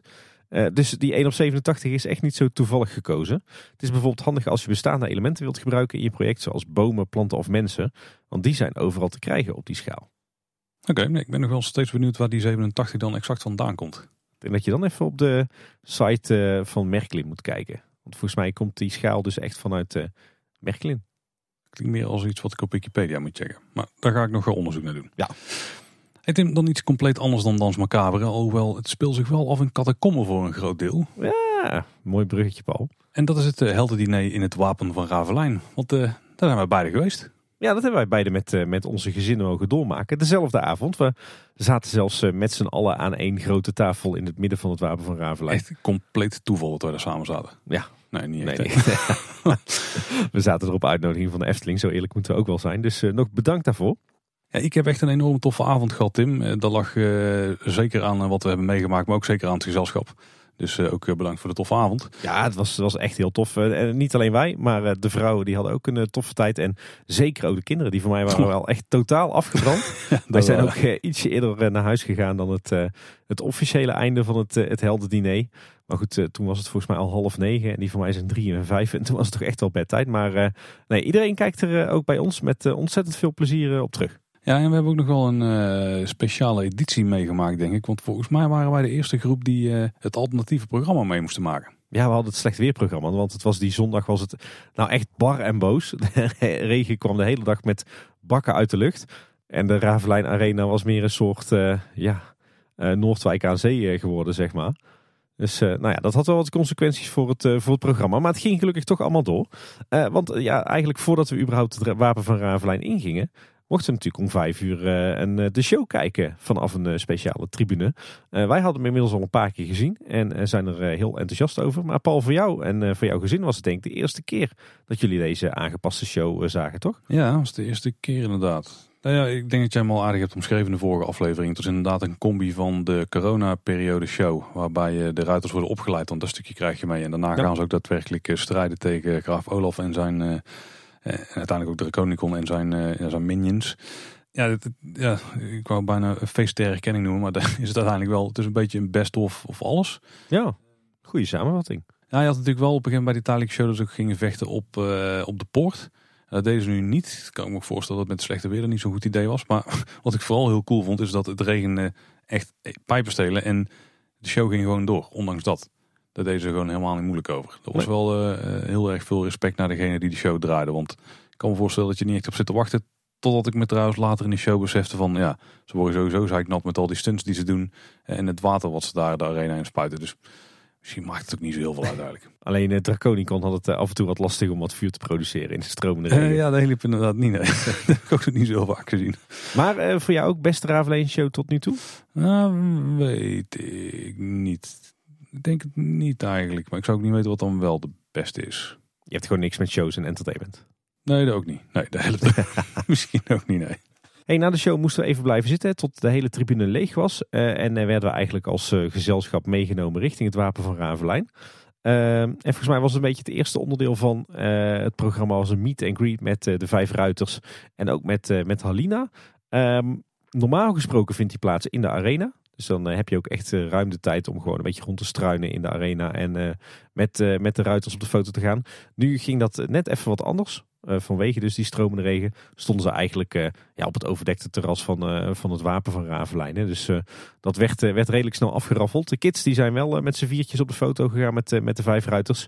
Maar Paul, jij en ik wilden eigenlijk ook nog samen met de ruiters op de foto voor de kleine boodschap groepsfoto. Maar toen gingen we alweer door richting het restaurant. Ja, dat is misschien wel goed om te melden. Het Wapen van Ravelijn is in principe een restaurant dat uit twee delen bestaat. Hè? Je hebt het grote zitgedeelte, zeg maar. Daar kom je als je vanaf het waterrad zeg maar, binnenloopt meteen binnen. En als je die ruimte uitloopt, dan heb je in het midden de keuken zitten. Ja. En aan de andere kant daarvan zit nog een soort ja, overflow restaurantdeel of zo. Er staan in ieder geval eh, flink minder tafels. En het hele diner vindt dus plaats in het grote gedeelte. Eh, en we kwamen dus binnen in het minder grote gedeelte. En daar kon die foto ook gemaakt worden. Daarna liepen we door langs de keuken, mochten we plaatsnemen. Ja, en dan begint eigenlijk het dinnershow stuk. Eh, bij ons is het net wat anders dan dat het misschien normaal gaat. Hoewel ik denk alle dingen die binnen in, eh, in de zaal gebeuren, die zullen vergelijkbaar zijn. Eh, dus we hebben een aantal mensen die daar rondstruinen. Waaronder ja, de waard of de burgemeester. Of, die had een beetje een dubbel, niet een dubbel rol, maar die, was, die, had allerlei, die had allerlei taken volgens mij binnen de stad van Ravelijn. Was eigenlijk toch gewoon de kastelein van de herberg? Nou, volgens mij stelde zich ook voor als een burger, soort burgemeester op een gegeven moment. Ik kon het allemaal niet volgen. Het was wel een prominent figuur in de, in de avond, ja. Ja, die kwam zeker veel voor. En dan hadden we nog eh, Samira, hè? Ja. mevrouw de Thomas. Ja. En, en dat zijn eigenlijk de acteurs die heel de avond eh, vol eh, zingen, dansen en vooral de kinderen heel goed bezighouden. En dat waren eigenlijk sessies eh, met de kinderen en sessies met, vol, eh, ja, met volwassenen. Vooral als de kinderen dan even waren afgeleid en dan werden de, de volwassenen allemaal geïnstrueerd om zaken te doen. Laten we daar niet al te veel spoilen.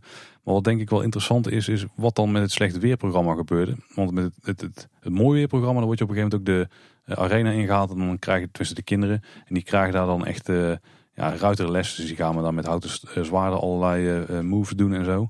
Dat gebeurde bij ons dus niet.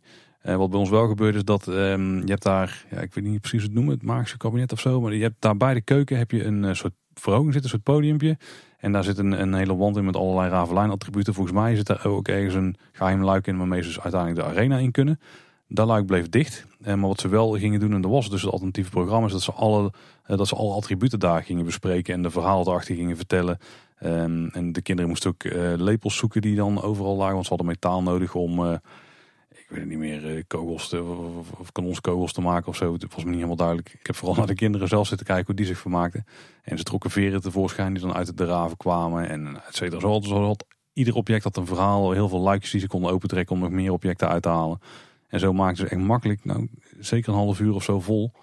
Um, en dat was dan mooi op het moment dat het, uh, het hoofdgerecht werd voorbereid. Ja, ja, het was mooi. Jij en Anne waren allebei mee met, uh, met de kids. Hè? Want ik denk de echt jonge kinderen hebben af en toe nog wel wat ondersteuning nodig. Uh, want daar is het ook best spannend voor. En ik zat met jouw vrouw, bleef achter in het Wapen van Ravelijn. Maar wij werden ook geëntertained. Want de, de herbergier of de kastelein, die had ook een heel programma voor ons. Want wij werden erop voorbereid dat alle kinderen uiteindelijk ook een prijs zouden krijgen. Eigenlijk een blijk van waardering. wat achteraf gezien een, een exclusieve pin bleek te zijn.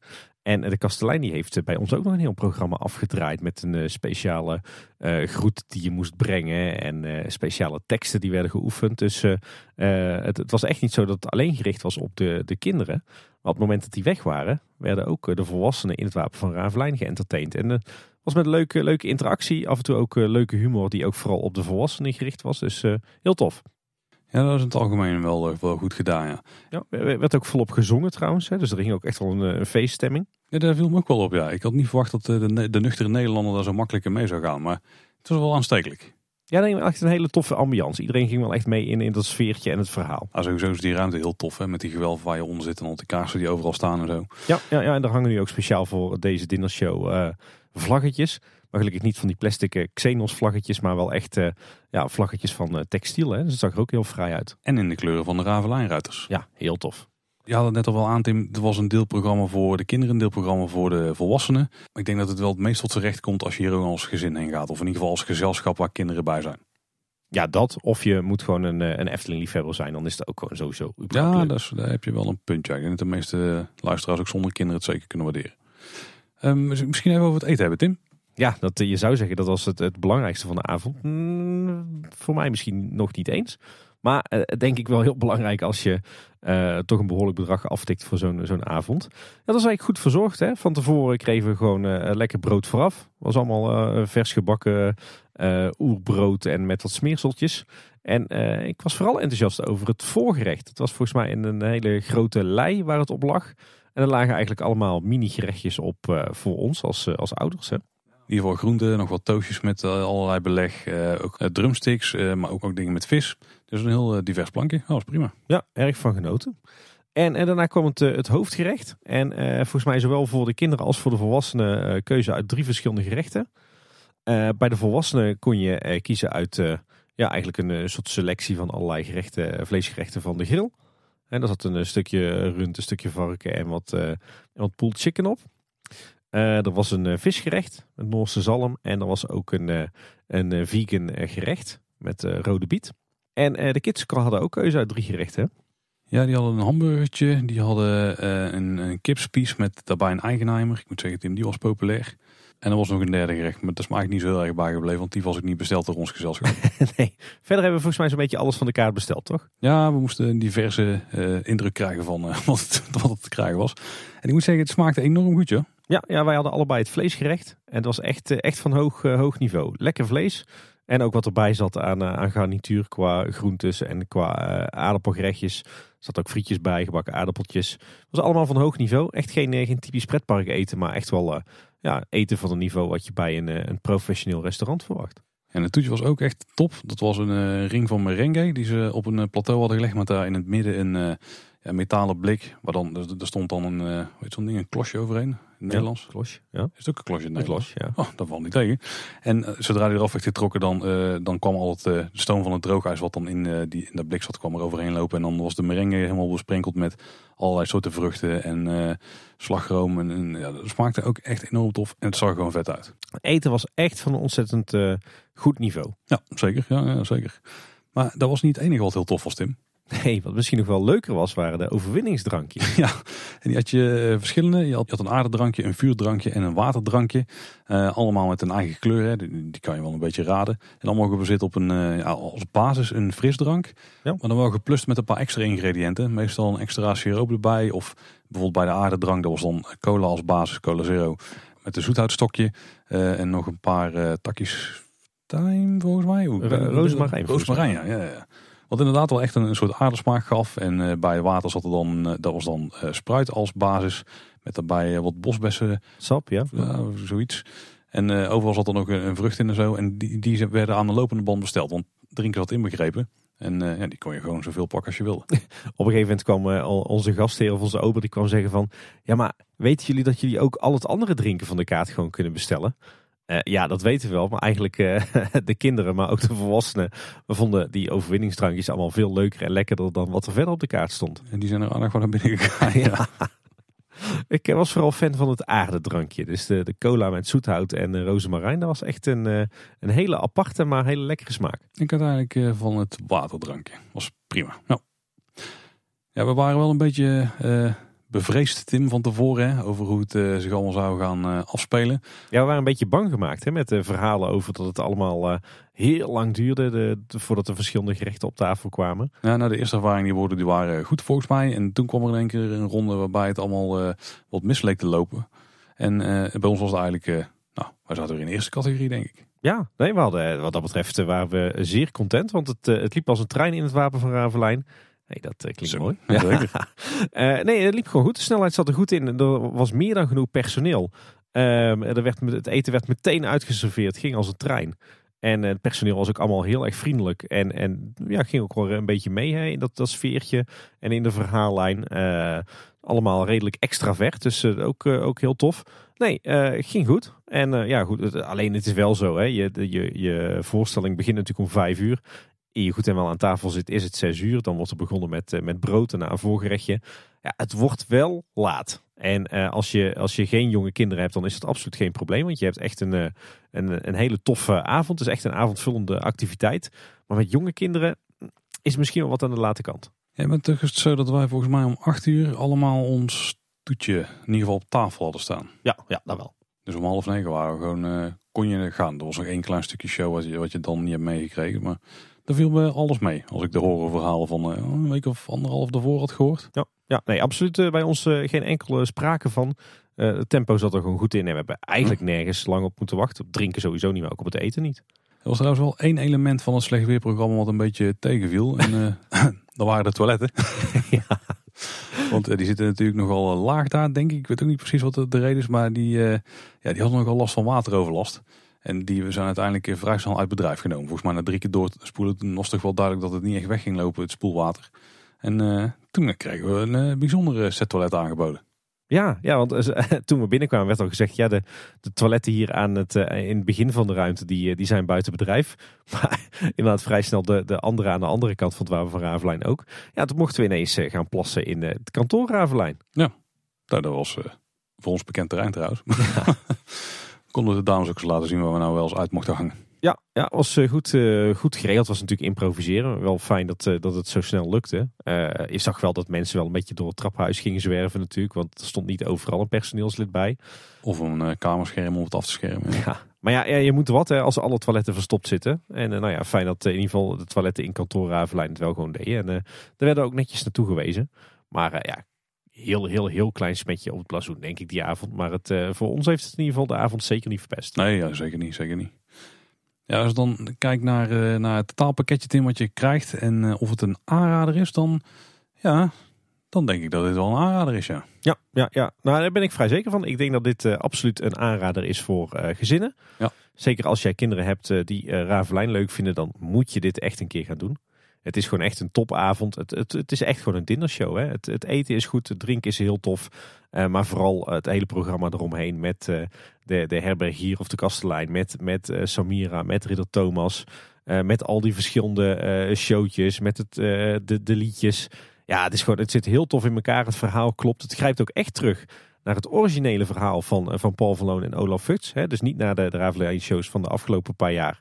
Maar echt naar het originele verhaal nog. Uh, er wordt ook een aantal keer verwezen. Denk, denk aan Samira, die natuurlijk vooral in die eerste shows voorbij kwam. Maar dat ook, wat, mij heel erg opviel, is dat er ook een aantal keer naar Falco Peregrinus wordt verwezen. een personage wat je eigenlijk alleen kent als je de, de tv-serie hebt gezien of het boek hebt gelezen. Want uiteindelijk is natuurlijk niet graaf Olaf de slechterik, maar Falco Peregrinus die natuurlijk een kwade invloed heeft op, op graaf Olaf. Nou, mocht je dat, mocht je denken, wat zegt hij nou toch allemaal? duik dan een keer in de tv-serie Ravelijn. Die kan je gewoon nog gratis terugkijken op YouTube. Maar goed, daar werd dus echt, echt naar het originele, op het originele verhaal teruggegrepen. Ja, dus dat was heel tof. Dus het is gewoon een, een totaal verzorgde avond. Leuk voor jong en oud. Uh, en het klopt gewoon helemaal. Alles, uh, over alles is gewoon nagedacht en alles sluit goed op elkaar aan. Dus ja, heb je kinderen, uh, ga er zeker naartoe. Heb je geen kinderen en je bent stevig Efteling-liefhebber, ga er dan ook zeker naartoe. ben je Efteling-liefhebber en heb je echt wat met entertainment en shows, ook zeker doen. Ben je gewoon liefhebber van de Efteling, maar je hebt niet per se wat met shows en je hebt ook geen kinderen, dan zou ik misschien denken, dan is het wat veel geld voor zo'n avond. Maar, maar ja, ik denk voor de meeste, meeste van onze luisteraars met kinderen dat dit absoluut een aanrader is. Ja, en ik vind het wel interessant om het heel even over de prijs te hebben. Uh, nogmaals, uh, full disclaimer, wij hebben uiteindelijk niet hoeven te betalen. We waren op uitnodiging van de Efteling. Maar normaal gesproken betaal je als volwassene 54,50 en als kind 27,50. Ik denk dat zeker voor het entertainment wat je er als kinderen, voor de kinderen bij krijgt, zeg maar, is 27,50 echt, een, echt een prima prijs. Ja. Maar ook als je toch kijkt naar die prijs voor de volwassenen. Als je het ook vergelijkt met het uh, voorgaande uh, arrangement dat je daar in, in principe kon doen. Dit ligt echt wel uh, op een paar punten hoger dan dat. Zeker. En je, en je krijgt er voor, voor mijn gevoel ook veel meer mee. Zeker met al die overwinningsdranken erbij en zo. Ja, laten we ik wezen. Als je kijkt hoeveel waarde naar binnen heb ik geslurpt. Ik denk dat je die, uh, dat bedrag makkelijk aantikt als je ze stuk voor stuk had moeten aftikken. Zeker. En het is natuurlijk ook gewoon een geheel verzorgd drie gangen diner met, met onbeperkt uh, drank erbij. Hè. Dus je, je had je ook helemaal kunnen laven aan bier en wijn binnen dat, binnen dat bedrag. Nee, ik vind dat een schappelijke prijs. Want ja, het, het is toch een dinnershow. En ja, nou, denk als je naar een, een beetje standaard dinnershow gaat, dat je meer richting de 100 euro gaat. Ja, en je bent dus inderdaad een uur of drie onder de pannen. Ja, nee, absoluut een, geslaagde ontwikkeling. En we hebben natuurlijk een aantal mensen zoals eh, Sander de Bruin en Frans Gournay al horen zeggen van... we willen steeds vaker attractie, horeca en entertainment eh, met elkaar combineren. Niet, niet als losse elementen, maar dat moet één geheel worden. Nou, dat is hier dubbel en dwars geslaagd. Want dit is echt een, echt een immersive ervaring uh, van echt een topniveau. Ja, zeker als je ook de hele Ravelijn show en zo uh, meerekent. Ik denk belangrijk als je hier zelf heen wil gaan. Het is wel de bedoeling dat je als je erheen gaat een dag van tevoren uiterlijk reserveert. Je betaalt uiteindelijk wel het restaurant zelf, maar je moet dus wel een reservering hebben. En volgens mij is het ook vrijwel, ja, ik denk dat als je een dag van tevoren wil reserveren, dat je vaak bedrogen uitkomt. Ik denk niet dat het heel vaak nog gaat lukken. Uiteindelijk ben je vanaf half vijf welkom. Je moet uiterlijk tien voor vijf aanwezig zijn en dan word je op de tribune dus geplaatst. Eh, er staan flink wat borden, viel me op, maar alle medewerkers die staan bij de ingang, die weten ook precies waar je naartoe moet. Maar ik kan je al wel verklappen, je moet eh, meer links aanhouden als je het uh, terrein opkomt van Ravelijn. En wil je nou meer weten, ja, check het Efteling blog. Die hebben een uitgebreid artikel erover staan. Maar er is inmiddels ook een, een YouTube video die een vrij goede impressie geeft van wat er allemaal je te wachten staat. Absoluut. Al met al een, een topproduct en we hadden echt een topavond. Als we het ook over topproducten hebben, Tim, en dan moeten we nog even bepalen dat het dan met een P of een B geschreven wordt. Laplace in Panorama is geopend. In ieder geval in het self-service gedeelte daarvan. Op vrijdag 3 juni. We hebben de vorige nieuwsaflevering net moeten missen. Ik ben er zelfs niet geweest. Jij, tenminste niet toen het open was. Jij wel? Ja. Was er veranderd en moeten we top met een P of met een B spellen? Hm. Dat is een lastige, maar daar gaan we het zo over hebben. Ja, uh, wat is er veranderd? In de basis is het nog steeds uh, Panorama Self-Service. Uh, alleen is het, ja, heeft het een ander sausje gekregen, zo gezegd. Maar is het zo dat ze bijna letterlijk de vrolijke noot erin hebben geschoven? Eh, nee, het voelt, het voelt eigenlijk meer bijna letterlijk als panorama oh. self-service met, uh, met een, eh, een fris verfje eroverheen dan dat het als vrolijke noot voelt. Een paar nieuwe stukken hout waar je dan op kunt zitten en aan kunt plaatsen. Ja, ja was er veranderd. Um, in het zitgedeelte deels nieuw meubilair en deels hergebruikt meubilair uit de vrolijke noot. Dat is natuurlijk ook begrijpelijk, want ja, panorama self-service is natuurlijk een stuk groter dan de vrolijke noot was. ze hebben wat nieuwe plantenbakken neergezet en wat nieuwe verlichting opgehangen. Uh, zo zijn de, de wandlampen in de zaal zijn, zijn vernieuwd. Het is allemaal een beetje wat, wat hipper, moderner. Uh, en wat ik wel bijzonder vond, is dat ze in uh, zeg maar het free flow gedeelte, dus het gedeelte waar je eten haalt, dat ze daar prikkabel hebben opgehangen. Beetje twijfelachtig. Hmm. Ik weet niet of dat nou het, het Laplace concept is of zo. Ehm, wat wel fijn is, is dat ze alle wandjes en kolommen in de zaal eh, hebben ze allemaal lekker wit gesausd. Ehm, ook die afdakjes in dat free flow gedeelte waar je normaal gesproken je eten haalde, dat was allemaal een beetje lichtgeel en zo. Een beetje gedateerd. Dat is ook allemaal eh, lekker opgefrist met een wit verfje. Ehm, ze hebben wel alle kolommen in de zaal voorzien van uh, bestikkering. Met die typische Laplace appeltjes. de magische afruimband van Padus, die is weg. Die hebben ze dichtgetimmerd weet dat sommige van onze luisteraars die heel erg gaan, gaan missen. Want wat mezelf een beetje tegenviel is dat ze van die, zeg maar, die grote afvalbakken die Laplace altijd standaard heeft staan, die, die automatisch open en dicht gaan, die staan nu ook in de zaal. Dat is een beetje misplaatst, maar goed. Dan die free flow, hè, waar je dus je eten kunt halen. Um, allemaal nieuw keukenmeubilair en nieuwe keukenapparatuur, maar wel dezelfde opzet. Dus het voelt nog echt aan als die free flow van, van Panorama Self Service. Vrij, vrij krapjes. Dan nog even terug eh, de, de zaal in. Niet alleen de kolommen zijn daar voorzien van, van allerlei Laplace appeltjes. Maar ze hebben ook de, de wanden voorzien van bestikkering. Met weer die appeltjes en, en ook groot Laplace erop. Dus is niet te missen dat het niet van de Efteling zelf is. En, en verder aan de buitenzijde vinden we onder meer een nieuw groot bord op de luifel. Met daarin de onderverdeling in het self-service gedeelte en het à la carte gedeelte. Met wat foto's erbij die verduidelijken wat nou de twee verschillende restaurants zijn. Verder vinden we in de grote hal ook nog een groot bord met Laplace boven de ingang van hun gedeelte. Wel gelukkig netjes gethematiseerd. En buiten vinden we ook nog Laplace parasols en volgens mij nieuw terrasmeubilair op het terras. De diverse borden die we op het terras vinden, die zijn trouwens ook aangepast qua layout. En verder vinden we natuurlijk op het terras ook een aantal borden. Die zijn hetzelfde gebleven, alleen hebben ze overal gewoon dat Laplace appeltje toegevoegd. Dus ja, je zou kunnen zeggen, Panorama Self-Service heeft een beetje een ja, cosmetische onderhoudsbeurt gekregen. Hm. Klinkt niet mega spectaculair, maar hoe zit het dan met het aanbod? Ja, dat is gewoon supergoed. Ja? Het, is, het is wat je bij de, de Vrolijke Noot kon krijgen en voor mijn gevoel net even ietsje meer nog. En ja, eerlijk is eerlijk, de kwaliteit van Laplace, die is gewoon goed. En ik denk op een heel aantal vlakken zowel qua kwaliteit als ook qua variëteit in het aanbod misschien ook wel beter dan het, het gemiddelde Efteling aanbod. Dus de, volgens mij wel eerder gezegd, de prijs-kwaliteit verhouding die is vergelijkbaar, alleen die zit op een hoger niveau. Ja, ja je betaalt er ook meer voor inderdaad. Ja, precies. Ja. ja. ik heb er al ik heb wel lekker broodje gegeten, lekker soepje, lekker smoothie. Echt uh, top eten. Ja. Ah, volgens mij hebben jullie geluncht op de dag dat we ook naar het heldiner gingen. En jullie waren super enthousiast. Ja. Het, het heldiner had zeg maar een flinke kluif om dat te moeten overtreffen. Dat is uiteindelijk wel gelukt, heb ik het idee. Ja, zeker, zeker. Nee, ja, weet, weet, je wat het is, Paul? Um, ja, Laplace in Panorama Self-Service. Ik, in, nog steeds ben ik in principe tegen uh, een externe formule uh, in het Eftelingpark. Ik vind uh, niks tegen externe formules, maar hou die dan lekker in je uitgaanscentrum of in je entreegebied of voor mijn part in je verblijfsaccommodatie, maar niet in het park. Weet je, ik vind daar moet je de horeca gewoon echt allemaal in eigen hand hebben. zelf regelen, alles dezelfde layout, hetzelfde aanbod, dezelfde prijzen, hetzelfde personeel, dezelfde signing. Ja, en nu is het toch een vreemde eend in de bijt. Iedereen ziet, oh, dit is een Laplace in de Efteling. Uh, ik denk dat de Efteling daar ook niet onderuit kon hoor. Want ik vermoed dat ze uh, een, een, langlopend contract hebben gesloten met Laplace voor de vrolijke nood. Uh, er wordt her en der gesproken over hè, een contract van tien jaar. ja, tien jaar vrolijke nood. Ja, ze liepen er nu natuurlijk ineens tegenaan dat ze het, Efteling Grand Hotel willen gaan bouwen. En dan zit je daar met een Laplace in een vrolijke nood die gigantisch in de weg staat. Dus ik denk dat ze uh, Laplace op, op de blote knietjes hebben moeten verzoeken om alsjeblieft te verplaatsen. En ja, Laplace zal gezegd hebben dat is prima, maar dan kom maar met een, een even goede locatie. Dus ja, ik denk dat de Efteling ook niet heel anders kon hoor, dan Laplace hier, hier vestigen. Ja, en als ik heel eerlijk ben, Paul, ondanks dat ik het eigenlijk niet zou willen toegeven. Oh nee. eigenlijk knapt Panorama Self-Service er wel van op. Niet alleen qua, qua aanbod van het eten en kwaliteit van het eten, maar ja, ik moet zeggen, de zaal knapt er ook van op. Van een fris verfje en fris meubilair en wat plantjes en wat, uh, wat hippe lampjes.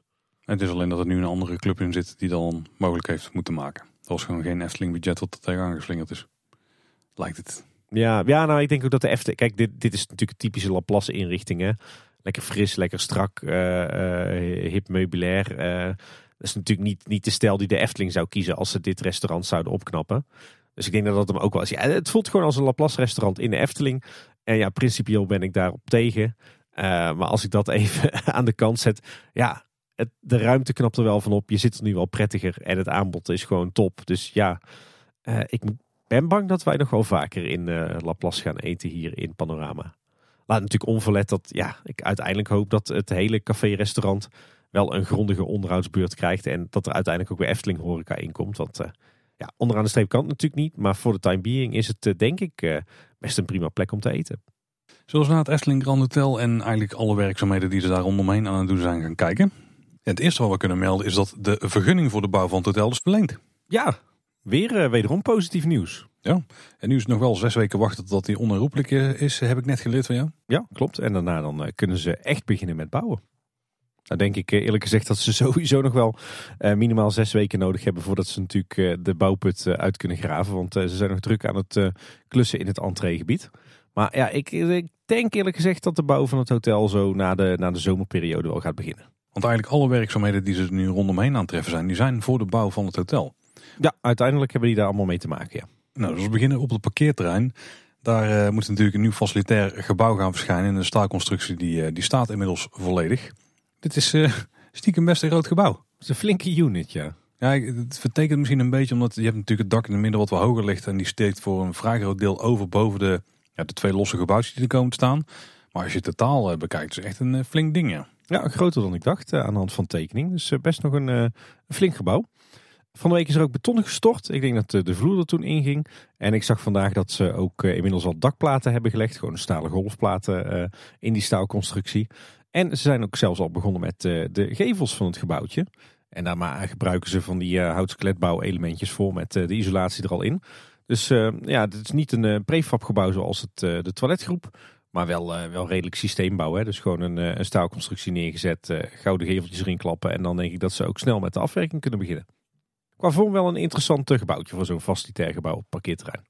In de vorige nieuwsaflevering hadden we erover dat de uitgifte van alle materialen die eerst vanuit het facilitair gebouw werden uitgegeven rechts in het Huis van de Vijf Zintuigen zat.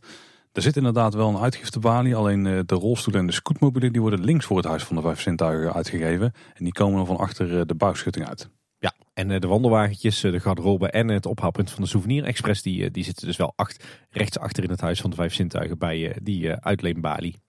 Nou, met de toiletgroep daar zijn ze ook bezig. Daar zijn ze eigenlijk vooral nog bezig met die gevelbetimmering, voor zover wij het kunnen zien. Komt er denk ik voor zo'n semi-permanente toiletgroep eh, best vrij uit te zien hoor, wat we tot nu toe zien.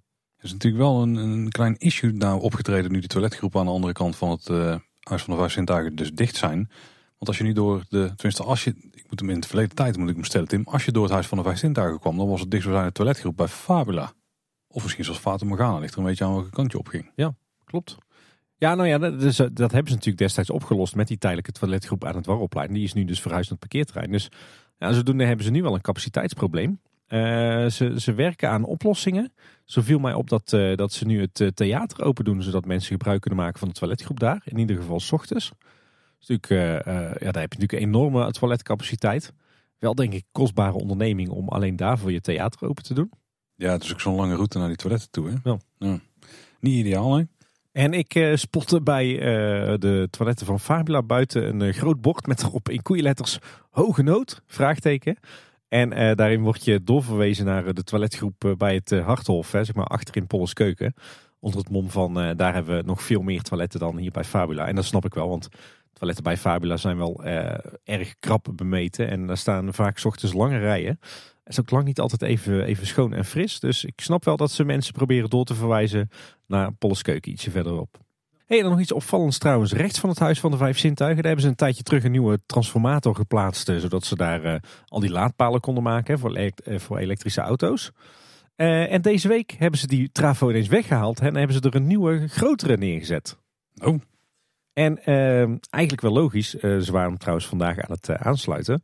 Uh, want we weten enerzijds dat ze natuurlijk nog meer laadpalen willen gaan plaatsen voor elektrische auto's. Maar die nieuwe trafo staat natuurlijk vooral voor de aansluiting van de zonnepanelen die op vak M worden gebouwd. En daarmee komt de daadwerkelijke ingebruikname van die zonnepanelen natuurlijk dichterbij. Ja. En waar we natuurlijk op zitten te wachten is het openen van de nieuwe spoorwegovergang. En, en daarvoor zijn ze nu een hoop voorbereidingen aan het treffen rondom het Dwarrelplein en Aquanura. Uiteindelijk moet het Dwarrelplein leeggeruimd zijn, zodat ze kunnen beginnen met de bouw van het, uh, van het hotel. Ja, en wat we nu dus hebben gezien is dat de Vrolijke Noot, uh, waarvan de, het interieur dus is verhuisd naar een, een, hele andere plek in het park. En de kluis die daarnaast stond, zijn gesloopt door Gubbels. Dat ging uh, vrij vlot. Ja. Was binnen een aantal werkdagen eigenlijk gereed. Het lijkt met de Botterbel gebeurd te zijn. Echt bescheiden was deze sloop niet. Nee, nee je ziet dat tegenwoordig steeds vaker eh, gebouwen helemaal uh, circulair worden afgebroken. Hè. Dan worden ze echt materiaal voor materiaal wordt gescheiden afgevoerd. En, en zo'n staalconstructie, die, die, die schroeven ze gewoon netjes uit elkaar zodat ze hem kunnen hergebruiken. Nou, hier zat volgens mij ook best wel wat spul in wat je kan hergebruiken. Hè. De gevelpanelen, de dakpanelen, de prachtige kozijnen met, met deuren aan de voorkant. Dus ik denk, nou, dit gaan ze helemaal onderdeel voor onderdeel netjes uit elkaar halen. Maar niet zoals minder waar, want ze hebben hem gewoon met de kraan uh, gewoon uit elkaar gehapt. En volgens mij hebben we zelfs geroepen tijdens de bouw dat dit een, een ideaal verplaatsbaar uh, object zou zijn. Ja, maar dat is niet op kunt, deze manier. ze hebben hem nog steeds verplaatst als een hoop puin, maar niet als bruikbaar gebouw. Ik moet overigens wel zeggen dat het, het Warrelplein er wel van opknapt hoor. nou de kluis en de vrolijke noot weg zijn. Nou, ik moet zeggen, als je van kaal zandvlaktes houdt, dan is het sowieso een flinke verbetering. Geeft het plein wat ruimtelijkere uitstraling. En ze pakken trouwens wel lekker door, want uh, de, de vrolijke noot is uh, pas een paar dagen weg. En vandaag stond uh, Inpijn Blokpoel met de sonderingswagen op het plein. dus ze zijn nu, nu die gebouwtjes weg zijn, zijn ze ook op die plek sondering aan het maken. Zodat ze weten hoe draagkrachtig de ondergrond is daar. Dat kon natuurlijk nog niet op die plekken. Nee. De oliebollenkraam die is ook weg. Die staat nu op het lemterrein. En het uh, bord entreepark met het tv-scherm staat ook op het lemterrein. Ja, ik denk dat ze daar tijdelijk staan. Hè? Dat uh, die oliebollenkraam, die, uh, als we de, de conceptarts mogen geloven, dan komt die terug elders op het Warrelplein. Ja, en dat bord, dat weet natuurlijk niet, hè? die daar bij de spoorwegovergang stond. Nee, ja, dat kan natuurlijk straks, je zou kunnen zeggen, die kan ook nu in de tijdelijke situatie terugkomen aan de, aan de Steenboklaan. En misschien straks in een nieuwe situatie op het moment dat je onder de arcade van het hoteltor bent. Alhoewel, misschien dat ze daar dan een, een andere meer stijlvolle oplossing voor gaan bedenken die bij het thema van het hotel past. Ja, nou. En eigenlijk, als we ook naar de rest van het dwarrelplein kijken, Tim, waar is er nog van over? Ja, er is eh, sowieso weinig meer van over. Eigenlijk de hele rechterzijde uh, richting de Aquanura vijver. Waar je natuurlijk voorheen ook dat grasveld had. Hè, waar wij altijd graag onze afleveringen opnamen. Maar eigenlijk ook van al het, al het groen en plein richting uh, de kant van het theater. Het is momenteel gewoon één grote zandvlakte. Hè. Het is allemaal ge, gesloopt, afgegraven. En ze zijn er nog steeds uh, druk bezig met, uh, met een hoop kabels en leidingen en riolering. Er staan nog wel enkele bomen, toch? Ja, ja, ja, ze hebben de bomen grotendeels gespaard. Ja, wat ik al zeg, dit zijn allemaal voorbereidingen op de nieuwe route die we straks moeten gaan lopen. En natuurlijk de, de bouw van het hotel. Ja. Want ik kiosk die op het uh, Dwarrelplein stond verplaatst naar het Theaterplein. Dat wist al eerder te melden. Maar ook de lampen daarvan die branden nu. Dus is dit de plek waar het blijft staan. Ze hebben in ieder geval wel de moeite genomen om er elektriciteit in toe te brengen. Ja, dan zal het in ieder geval de, de semi-permanente plek zijn. Hè? Ja. ja, ik verwacht dus dat we binnen uh, nu en een aantal weken waarschijnlijk als Aquanura ook weer gaat heropenen. Uh, voortaan als we de kaartcontrole doorgaan meteen rechts om Efteldingen heen moeten. En dan dus langs die kiosk komen en dan over het nieuw aangelegde pad gaan lopen. Wat uh, eigenlijk tussen die keerwanden van Aquanura gaat lopen. Je hebt natuurlijk die aan de linkerkant uh, zorgen ze voor een soort verhoging. Voor het terras waarschijnlijk, dadelijk voor het nieuwe restaurant. En aan de andere kant natuurlijk voor de scheiding met de vijver. En daartussen kun je dus lopen. En dan loop je precies zo uit over de overgangen van het spoor. Ja. En de bouwschuttingen daar die zijn ook al helemaal die kant op doorgetrokken. Ook aan de, de spoorwegovergang eh, kant staan ze bijna al helemaal. Ja, dit, dit is er al bijna klaar voor. Het moet alleen ja. op de straat horen volgens mij. Ja, inderdaad. De routing die, die is al duidelijk te zien. Het zou me trouwens ook niks verbazen als ze dadelijk die, die Hollandse gebakkraam ook ergens op het theaterplein gaan zien hoor. Dat zou zo kunnen, ja. viel me trouwens ook nog op dat ze, dat ze die, die nieuwe hoge keerwanden hebben, waarmee dat ze dus die, die verschillende niveaus in het Dwarrelplein gaan maken, dat ze die inmiddels ook aan het doorzetten zijn helemaal tot aan het spoor. Dus uh, ja, dat verhoogde gedeelte, dat, uh, dat loopt straks helemaal tot aan de spoorlijn. En trouwens, tot slot ook nog een, uh, een kleine toevoeging aan de Steenboklaan. Daar zijn nu namelijk ook nieuwe lantaarnpalen geplaatst aan de kant van de spoorlijn. En die zijn ook hier in het Max Moritz thema. Ja, en dan iets heel anders, Tim, wat hier wel enigszins mee te maken heeft. Maar wij kregen een vraag van Mark. En ja, die, die, die, die stelde eigenlijk de vraag die bij half Nederland denk ik op de lippen lag. En wij projecteren hem specifiek op de Efteling. Is er al bekend wat de gevolgen voor de Efteling zijn van het nieuwe stikstofplan wat het kabinet heeft gemaakt? Ze liggen natuurlijk erg dicht bij een Natura 2000 gebied. En kunnen de uitbreidingen hiermee nog doorgaan? En hebben we nog kampvuur in de winter? Kijk, Mark die heet op Twitter Mark met mening. Maar je zou beter kunnen zeggen Mark met inzicht op dit punt. Want hij snijdt hier wel iets, uh, iets heel erg belangrijks aan. En ja, tot nu toe is deze nieuwsaflevering vooral nog heel erg veel positief nieuws en enthousiasme. Maar ik ben bang dat we hier toch wel een keerpunt in de aflevering hebben, Paul. Want dit is wel echt, ben bang, serieus problematisch voor de Efteling als het een beetje tegen zit. ik ben het de afgelopen dagen eens gaan uitzoeken. Uh, ik vond het toch wel spannend. We zijn natuurlijk ook uh, al heel lang bezig geweest bij Kleine Boodschap met dat bestemmingsplan. Hè, Wereld van Efteling 2030. Wat de Efteling de kans geeft om door te groeien naar 7 miljoen bezoeken. Nou, daarin speelt natuurlijk het hele stikstofverhaal ook een belangrijke rol. Maar nu gaan de, de, ja, zeg maar de regels rondom stikstofuitstoot gaan weer volledig op zijn kop. En ja, dat heeft ook gevolgen voor de Efteling. Want uh, hoe zit het nou precies? het, de Rijksoverheid die heeft een, een nieuw plan gemaakt. Het Nationaal Programma Landelijk Gebied. En daarin staat per gebied hoeveel de stikstofuitstoot in 2030 moet zijn verlaagd om de natuur een kans te geven om te herstellen. En dus hou even vast, in 2030 moet dat van kracht zijn. Die gebieden die liggen over het hele land verspreid. Binnen een kilometer rondom een beschermd Natura 2000 gebied. En uh, dat is zeg maar een, een ring van een kilometer breed. En in die ring moet 70% van de stikstofuitstoot uh, gereduceerd worden. Dus de stikstofuitstoot moet daar 70% omlaag. Dit is nu dus een plan van, de, van, de, van, de, van het kabinet. Uh, moet nog volgens mij nog wel door de Tweede en de Eerste Kamer heen voordat het echt definitief is. Maar de provincies die moeten nu aan de slag met dit plan. En zij moeten voor 1 juli 2023, dus over een jaar, moeten ze duidelijk hebben hoe ze die doelen denken te gaan bereiken.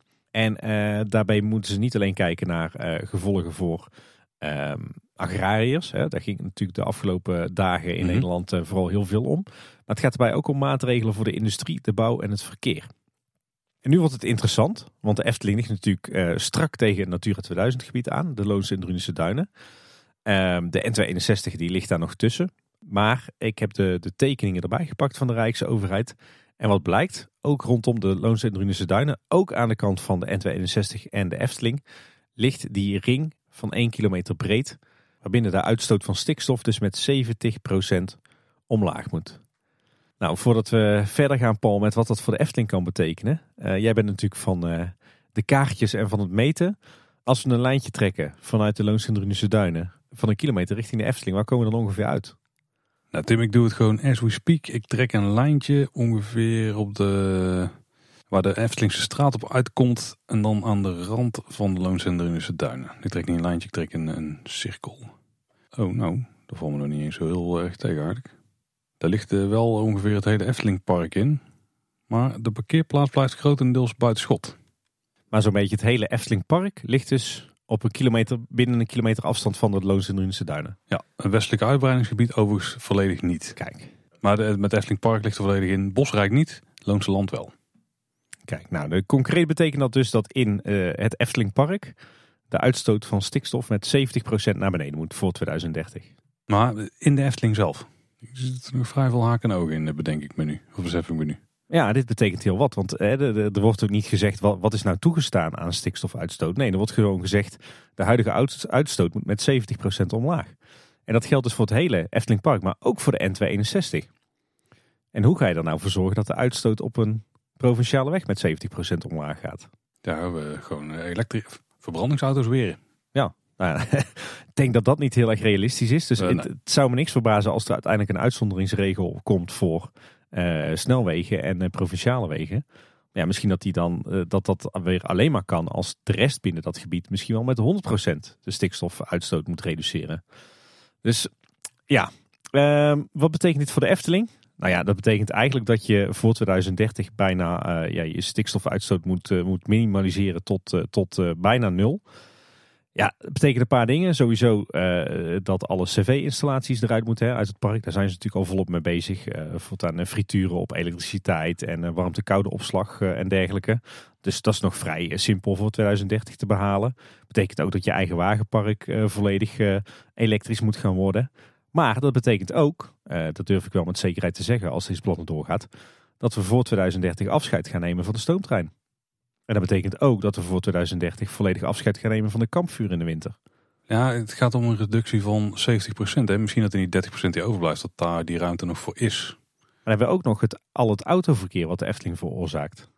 Ja, nou, dat is een lastigere situatie inderdaad. Kijk, want in principe is natuurlijk het, doel van de Efteling zelf ook om in 2030 volledig uh, duurzaam te zijn. Ja, dat, dat brengt met zich mee dat de stikstofuitstoot op vrouwen alle punten gewoon afneemt. Nee, ze hebben het erover gehad dat ze klimaatneutraal willen zijn. Dat wil zeggen dat je alle, al je eigen energie zelf opwekt. Dat zegt op zich nog niks over de stikstofuitstoot. Maar, als je die klimaatneutraal wil opwekken, dan doe je dat dus wel met flink minder stikstof. Dat wel, maar dat betekent, heeft dus ook consequenties voor uh, alle stikstof die je op dit moment uitstoot in je park.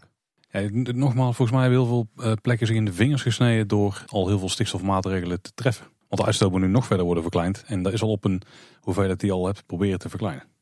Ja, dit betekent voor de Efteling gewoon dat ze, dat ze echt gewoon volledig van iedere vorm van verbranding af moeten in het park. En met een beetje geluk kunnen ze nog een, eh, een fakkeltje bij de Fata Morgana laten branden, maar dat is het dan denk ik wel. Ja, het verkeer is wel het meest interessante, ja. Zeker in Ja. relatie ook tot de Midden-Brabantweg. Ja, ja want eh, dat is dus de vraag, hoe gaan ze autoverkeer weren? Ja, kijk, dan, dan zou er, als er een uitzondering is voor de Europalaan, komt het voor een heel goed. Tenzij het personeel, dat, dat verkeer is natuurlijk ook wel een ding. Want de parkeerplaatsen liggen dus weer net buiten die cirkel van een kilometer. Ja, maar de Efteling eh, heeft natuurlijk wel een enorme aanzuigende werking op verkeer over die N261. En dan is de vraag, ja, hoe moeten ze dat autoverkeer gaan beperken? Hè? Ze zijn er natuurlijk voorzichtigjes al mee begonnen om dat te onderzoeken in de bestemmingsplan. Hè? Monorail. Nou ja, inderdaad. Eh, Kijk, het kan natuurlijk wel, stel dat de provincie zegt, joh Efteling, eh, eh, je moet ervoor zorgen dat je bezoekers niet meer met de auto komen. Want eh, stikstofuitstoot moet omlaag op die N261. Dat de Efteling zegt, nou dan kom maar met die, dat treinstation of die monorail. Treinstation, oh ja, dat ook beter zijn. Ja. Kan ook zijn dat de Efteling dan toch moet kiezen voor parkeren met het transferium. Dus dat je je, je, je autoverkeer weghoudt bij de Efteling. Dat je zorgt dat je, dat je de auto's parkeert op terreinen die ver genoeg van de Loonse Drunense Duinen af liggen. Dan moet je vanaf daar met een elektrisch transportmiddel naar het park. En wat ze natuurlijk ook kunnen doen is ervoor zorgen dat iedereen die in de buurt woont, dus bijvoorbeeld abonnementhouders, dat die in ieder geval niet meer met de auto komen. Kan natuurlijk best wel zijn dat ze eh, de parkeerabonnementen eruit gooien of eh, onaantrekkelijk duur maken. Of alleen voor elektrische auto's beschikbaar maar stellen. Nou ja, dat is dus eh, best wel spannend. Eh, hè? Aan de ene kant, hoe, hoe, hoe zorg je nou dat die stikstofuitstoot omlaag gaat? Zeker voor het, het, het kopje verkeer. Want ik denk dat we echt wel eh, moeten gaan wennen aan het idee dat de stoomtrein en de kampvuren eruit gaan over een aantal jaar. Maar nog spannender is natuurlijk de vergunning op de wet natuurbescherming. Waar we het de afgelopen eh, jaar al een paar keer over hebben gehad. Het wordt nu misschien een beetje droog voor onze luisteraars, besef ik me. Maar het is wel heel belangrijk, want de Efteling heeft dus zo'n vergunning eh, voor 5 miljoen bezoeken. Eh, daar hebben ze al behoorlijk wat gesodemieter mee, omdat ze daar drie jaar overheen zijn gegaan. Maar ze hebben nu een aanvraag ingediend voor 6 miljoen bezoekers per jaar, of bezoeken per jaar. En heel eerlijk, we hebben al een tijdje niks meer gehoord van die rechtszaken over de, de- die drie jaar waarin ze hem overschreden hebben. En we hebben al helemaal niks meer gehoord over die vergunningsaanvraag. Maar ja, er was eerder al, al aangegeven dat die vergunning voor 6 miljoen bezoekers per jaar toch best wel een issue is. Eh, maar met deze plannen van het kabinet geloof ik niet dat die vergunning er gaat komen. En dan zit de Efteling dus vast aan een plafond van max 5 miljoen bezoekers per jaar. Ja, En dan, dan ga ik even uit van het worst case scenario. Hè. Dan, ik bedoel, de, de, de plannen van het kabinet die moeten nog door de Eerste en Tweede Kamer. De provincie daar moet daar nog eh, concrete plannen voor maken. Dus het is allemaal nog onzeker. Maar er even vanuit gaan dat het een beetje doorgaat zoals ze het nu bedacht hebben. Ja, dat is echt slecht nieuws voor de, de groeiplannen van de Efteling hoor. Want ik geloof nooit dat je naar 6 of 7 miljoen bezoekers door kan groeien. Hè, de, de- want ik bedoel, binnen, de, binnen het bestemmingsplan hebben ze gezegd... we kunnen doorgroeien naar die 6 of 7 miljoen bezoekers... zodanig dat de stikstofuitstoot hetzelfde blijft als die nu is. Maar ja, dat is niet meer relevant. Dan moet 70% omlaag. Ja. En dan is vooral dat verkeer... ja, dat is het grote issue. en ook wel die straal van die, die kilometer en hoe daar dan mee omgesprongen wordt in de, in de, de wetten die er worden, ge- die worden gemaakt. Of misschien als je de aanvoerroute naar de Efteling verlegt, dan ben je er misschien ook totaal Zeker. onrealistisch hoor. Maar er zijn natuurlijk ook creatieve dingen om mee om te gaan. Wat als 5 miljoen het nou het maximum is?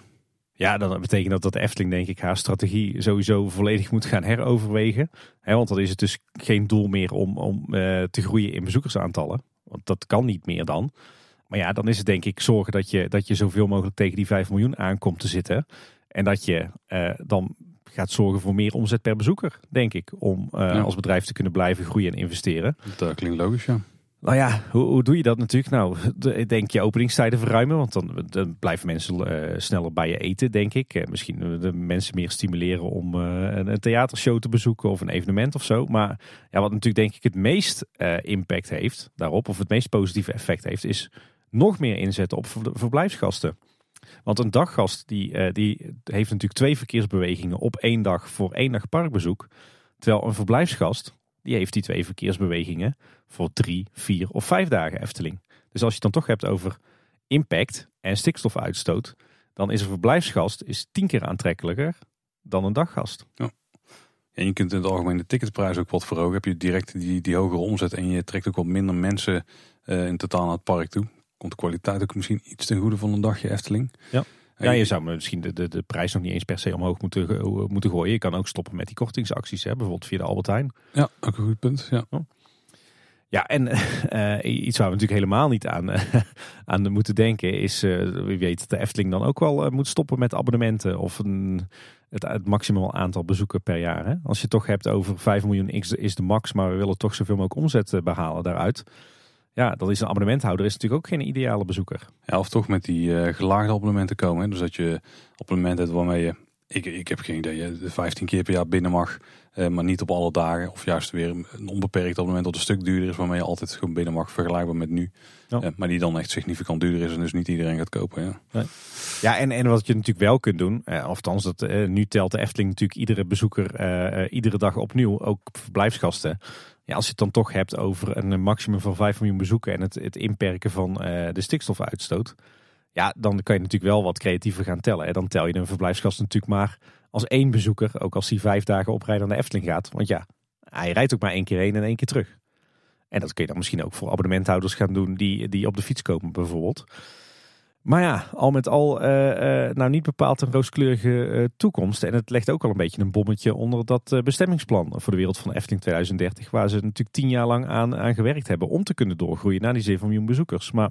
Het bestemmingsplan op zich is niet veranderd. Alleen wat ze daar binnen kunnen met de vergunning die nog aangevraagd moeten worden daarna zal interessant worden. Precies. Nou, we moeten dit allemaal afwachten, Tim, want het kunnen we allemaal speculeren op een hoop ellende waar we misschien mee te maken gaan krijgen, of de Efteling dan dus. Maar zover is het nog niet. Ja, nou, ja.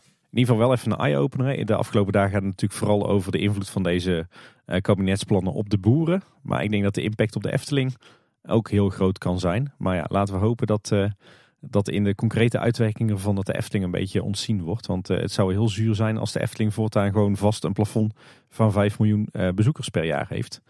Want het heeft natuurlijk impact eh, op ons allen en ook op ja, de, de positie van het bedrijf en het toekomstperspectief. Zover is het gelukkig nog niet. Nou Tim, we hebben al het slechte nieuws wel gehad denk ik hè? Nou, niet helemaal. Ah. Ik kreeg namelijk ook een berichtje van Lennart onder de naam Grote Karrekiet op Twitter.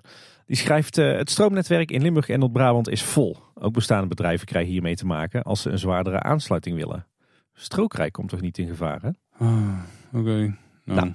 Volgens mij, dit is ook speculeren hoor, de informatie die wij hebben. Maar volgens mij hoeven we ons hier niet heel druk om te maken.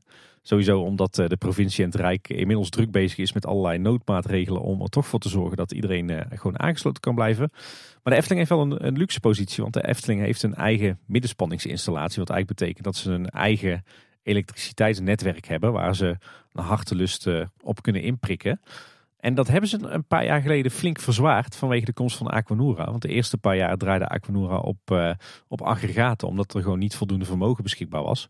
Uh, maar speciaal daarvoor hebben ze dus eh, een aantal jaar geleden een extra zware aansluiting naar de Efteling gelegd.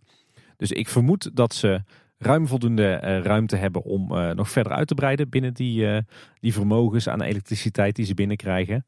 En sowieso is het natuurlijk ook dat de Efteling steeds meer stroom zelf opwekt. Hè. Denk aan de zonnepanelen op vak M die binnenkort in, in gebruik worden genomen. En het is natuurlijk ook wel zo dat de attracties steeds minder stroom verbruiken ten opzichte van 10 of 20 jaar geleden. Dus nee, ik, Lennart, ik verwacht niet dat dit voor grote problemen voor de Efteling gaat zorgen. Integendeel, ik denk dat we ons hier helemaal geen zorgen om hoeven te maken. Oh, nou, daar heb je nog een mooie positieve twist aangegeven. Ja, valt, valt dan weer mee hè? Nou, Tim, als we dan toch over positieve twists hebben, misschien moet je deze hele aflevering eens even gaan pivoten naar het onderhoud. Ja, en dat is gelukkig ontzettend positief allemaal, want wat zijn ze toch op ongelooflijk veel plekken bezig in de Efteling. En sowieso, als we beginnen met een algemeen puntje, als we kijken naar het groen, nou, op dit moment is op vrijwel alle plekken in de Efteling het zomergoed uh, aangeplant. En wat staat het park er prachtig bij. Uh, ik moet zeggen, in het Sprookjesbos is het ontzettend mooi. Zeker de tuin van Hans en Grietje is dit jaar echt ontzettend opgeknapt. Daar hadden ze vorig jaar allemaal van die schriele vaste plantjes geplaatst. Maar nu is het weer echt een, uh, een bloemenzee met hele toffe, toffe mooie zomerplantjes. Antropiekplein staat er prachtig bij. Rondom het Witte Paard is prachtig beplanting gezet. Fata Morgana plein is mooi. Ruigrijk ziet er weer prachtig uit. Eigenlijk is alleen het eh, Tom van de Ventplein nog eh, zo'n beetje de enige plek in het park die nog moet worden aangeplant. Maar voor de rest, ja, het park is weer echt om eh, door een ringetje te halen. Dan gaan we nou kijken naar het, technische onderhoud. Dan beginnen we natuurlijk in het Fantasierijk. en dan gaan we naar Aquanura. Daar wordt natuurlijk nog hard aan gewerkt, met name in relatie tot het Efteling Grand Hotel. Maar er vindt ook onderhoud plaats. En luisteraar Jochem die had gespot dat er eh, nieuwe moving heads zijn aangebracht. Zowel in alle lichtmasten als in de plantsoenen om de vijver heen. En hij heeft zelf uit, zelfs uitgezocht wat voor moving heads dat het dan zijn. Het zijn moving heads van Martin Lightning type Mac Allure Wash PC. Dus als je thuis een Aquanura moving head wil, check de show notes. Toch tof dat we zoveel luisteraars hebben. Dat er altijd wel iemand is die, uh, die ergens extra veel uh, kennis van heeft. Zeker. En uh, op het moment van opname, donderdag 16 juni, is ook gestart met het proefdraaien van Aquanura. Dus de opening komt er langzaam zeker aan. Mooi. Door naar het andere rijk dan. In de Fata Morgana. daar was natuurlijk eerder al de watergooiende vrouw weggehaald van de markt voor onderhoud. Maar één scène verder is nu ook een van de kindjes bij de fontein weggehaald. Waarschijnlijk voor, voor onderhoud. En ondertussen worden er ook wat dingetjes gefixt. Want de waarschuwende man, hè, Dangerous for Life, kief kief niet verder. Komt terug, die, is, die werkt inmiddels weer zoals die zou moeten werken. En dat geldt ook voor de derde kalif, voor de stormsectie. Die werkt ook weer zoals het zou moeten. Wat niet werkt is het fonteintje bij de tijger in de havenscène. Die is al een, een tijdstuk. En iets wat trouwens nog opvalt, als we het dan toch hebben over groen. Alle planten zijn natuurlijk weer uit de, plantenkast van de Efteling. Dus het Fata plein staat weer vol met prachtige potten en, en bakken met allerlei exotische planten. En nieuw dit jaar is dat er heel veel kleinere potten staan met stekken van de grote bananenplanten. Dus ze zijn blijkbaar van de groenafdeling bezig om ja, extra bananenplanten te kweken. Met, ja, zeg maar op basis van de, de volwassen struiken die ze al hebben staan. Hmm. Tof om te zien. Dan bij Max en Moritz zijn een hele tijd uh, problemen geweest met het uh, geluid in de treinen. In de Moritz-trein doet het, het geluid het inmiddels meer, maar in de Max-trein nog niet. Dan bij de Piranha zijn diverse leuningen van de vlonder rondom het gebouw vervangen. Weet dat zijn van die, echt van die houten balken. Die moeten natuurlijk om de zoveel jaar een keer vernieuwd worden. En ook in de meandering zijn verschillende houten onderdelen vernieuwd. En verder was er deze week wat, wat rookontwikkeling bij werkzaamheden aan een apparaat door een extern bedrijf. Um, er bleek wat eh, techniek te zijn gaan smeulen bij die werkzaamheden. Maar gelukkig is het snel opgelost door medewerkers van de Efteling zelf. Dus geen brand daar. Dan door naar het Ruigrijk beginnen we bij Baron 1898. Die heeft natuurlijk een aantal weken onderhoud gehad. En een insider die wist ons te vertellen dat daarbij Baron Hoogmoed een nieuw masker heeft gekregen. Is dat wel eens echt gebeurd? Okay. Is dat is echt ja. gebeurd. En um, een van de drie treinen is er vier weken uit geweest voor groot onderhoud. Dan is in Speelbos Nest het uh, stuurwiel verdwenen. In het uh, gedeelte van uh, rondom het thema Vliegende Hollander. Dat is dat wiel wat ze zo de kids op en neer kunnen bewegen. En dan gaan de belletjes rinkelen. En er wordt gewerkt aan de verharding tussen de achterzijde van de kombuis en de ingang van Joris en de Draak. Daar is het, het asfalt grotendeels weggehaald. En er wordt nu opnieuw gestraat met gebakken klinkertjes en natuursteenkeien. Geen idee waarom. misschien willen ze de verharding wat meer in thema hebben daar. Misschien komt er een groen vak of zaten ze met wat wateroverlast. Ik weet het niet. We hebben in ieder geval minder asfalt en, dat is positief. En, verder zit er ook nog wat onderhoud aan te komen. Want de komende dagen wordt er gewerkt aan het kinderspoor. En van 20 tot met 24 juni is de halve maand dicht voor onderhoud. Dan door naar het Reisrijk. Er wordt natuurlijk gewerkt aan het groot onderhoud van de pagode. Ja. Dat begint op een, uh, op een eind te lopen. Zo is het, het grote bord boven de ingang terug geschilderd en wel. De nieuwe meandering is helemaal klaar. En uh, in het hele gebied uh, van de attractie en er ook rondomheen zijn allerhande nieuwe lichtmasten geplaatst. Mooi in, in Oosters thema. de armatuurtjes moeten nog wel deels geplaatst worden. En dat is natuurlijk allemaal LED. Dan werkt inmiddels ook de besturing van de tempel en de poortjes die zijn teruggeplaatst. En ja, nu wordt er volop getest. het lijkt erop dat de pagode weer volledig werkt zoals bedoeld. tenminste, ik heb een aantal keer omhoog en omlaag zien gaan en zien draaien. Dus volgens mij werken we er echt toe naar een uiteindelijke goedkeuring door de TUF. En inmiddels wordt er zelfs getest met, met dummies. Dus waarschijnlijk dat ze het gewicht nu steeds verder gaan opvoeren. En we begrepen zelfs in de wandelgangen dat de attractie misschien wel zelfs eerder open gaat dan gepland. Geplande heropening is natuurlijk 4 juli. Maar het, ja, het schijnt heel goed te gaan. Dus, dus wie weet kan de pagode dan nog wat eerder open. Ja, mocht je nou 2 juli in de pagode gaan en je kijkt een beetje richting Centrum Kaatsheuvel, dan zie je mogelijk klavier staan waar op dat moment Kleine Boodschap in het theater plaatsvindt. Ja, dus dan zien, we, zien ze daar op afstand allemaal licht flitsen en roken en grote mensenmassa's. Niet te veel verklappen, het nog niet te veel verklappen. Ah, ja. Dan door naar uh, Carnaval Festival. Daar zijn aanpassingen uitgevoerd aan de besturing van de Moulin Rouge. Die wieken die stonden iedere keer stil bij als er fanfare voorbij kwam en daarna gingen ze weer draaien. Nou, dat ging niet echt lekker, want uiteindelijk stond die molen dan meer stil dan dat hij deed. Inmiddels hebben ze die programmering aangepast en blijft de molen gewoon altijd draaien, ook als de fanfare voorbij komt. daarmee zou het moeten werken, maar ik zag al wel weer beelden voorbij komen dat hij nou toch weer stil stond. Dus eh, molens en de Efteling, dat is een ongelukkige combinatie. Uh, en trouwens, uh, als ze toch bezig zijn met die Moulin Rouge, moeten ze ook maar eens kijken naar de neonverlichting. Want ja, die loopt eigenlijk al tijdenlang heel hinderlijk te knipperen. Dus uh, de Moulin Rouge is nog een aandachtspuntje in Carnaval Festival. Dan naar Vogelrok. Daar konden we de vorige keer enthousiast melden dat eindelijk zowel de kop als de nek van de grote rok het weer, weer bewoog. maar inmiddels lijkt de beweging van de nek het alweer begeven te hebben. Dus daar moeten ze ook nog eventjes naar kijken. Uh, kleine toevoeging in Archipel. Daar is namelijk extra decoratie toegevoegd in de nokken van de hutjes in de waterspeeltuin. Onder meer wat, uh, wat netten met handelswaar en wat mandjes. Ziet er vrij uit. En tot slot uh, in Efteling Wonderland zijn de, zeg maar de wandplaten van het spelletje Hoedemaker vervangen. En dan door naar het Marenrijk. Toch wel denk ik het rijk van de Efteling waar op dit moment het allermeeste onderhoud plaatsvindt. Bij uh, Villa Volta zijn de nieuwe meanderinghekjes geplaatst in de wachtrij. En inmiddels zijn die werkzaamheden gereed en kunnen de bezoekers dus weer gebruik maken van de vernieuwde meandering. Wat, uh, wat verschillen tussen de oude meanderinghekjes en de nieuwe? Uh, deze meanderinghekjes hebben voetplaatjes, wat betekent dat ze demontabel zijn gemaakt. Met als grootste voordeel natuurlijk dat ze in geval van onderhoud gewoon heel makkelijk kunnen worden losgemaakt en naar een schildersbedrijf kunnen worden afgevoerd. En trouwens ook nog een esthetische verbetering aan de wachtrijhekjes. Uh, want op een aantal plekken uh, zijn ze aan de muur bevestigd van, uh, van het showgebouw. En daar hebben ze een, ja, een soort mooi ornamentje geklust van in, een, in een wiebertjesvorm. Waardoor het er in ieder geval erg vrij uitziet. Wat misschien wel het, het, het grootste verschil is, is dat de wachtrij nu ook anders is ingedeeld dan, dan eerder het geval was. Personeel kan nu namelijk een keuze maken of één lange rechte lijn tussen zeg maar de, de ingang van de wachtrij en de poortjes die toegang geven tot de voorshow. En, en die is ook wat breder. Uh, en is het nou wat drukker, dan kunnen ze door middel van poortjes kunnen ze alsnog gebruik maken van uh, zigzagrijen.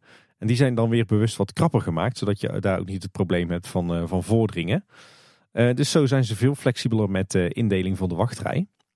Op een aantal plekken in die, die brede rechterrij hebben ze trouwens ook, ook inhammen gemaakt in het hekwerk. En dat is speciaal gebeurd voor, voor prullenbakken.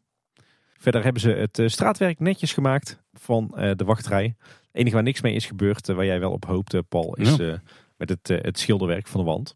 Dat is gewoon nog steeds met alle smerige vlekken onderaan. Ja. Geen inschaduwwerk bedoel ik dan? Nee.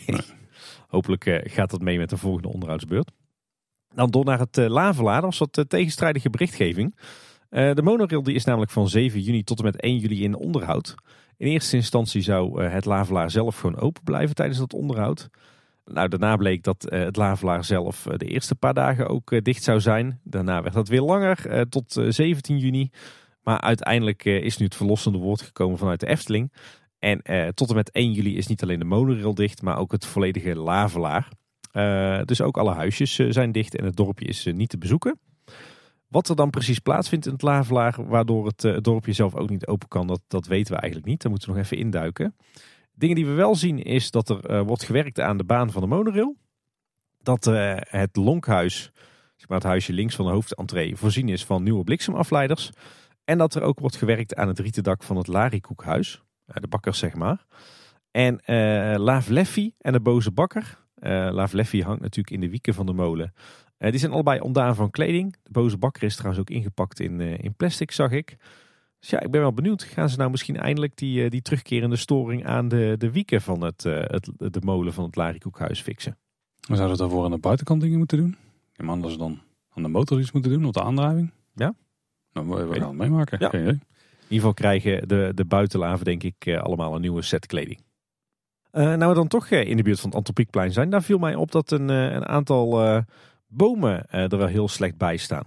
die hebben allemaal ook een een heel uh, klein uh, plantvakje. En die staat natuurlijk ook midden in de verharding. Dus uh, ik denk dat de Efteling daar binnenkort is, de grond moet ploffen en de plantvakken wat groter moet maken. Anders denk ik dat, dat die bomen binnen nu en een paar jaar ook voor een groot deel dood zijn. Dus die hebben daar veel te lijden, viel mij op.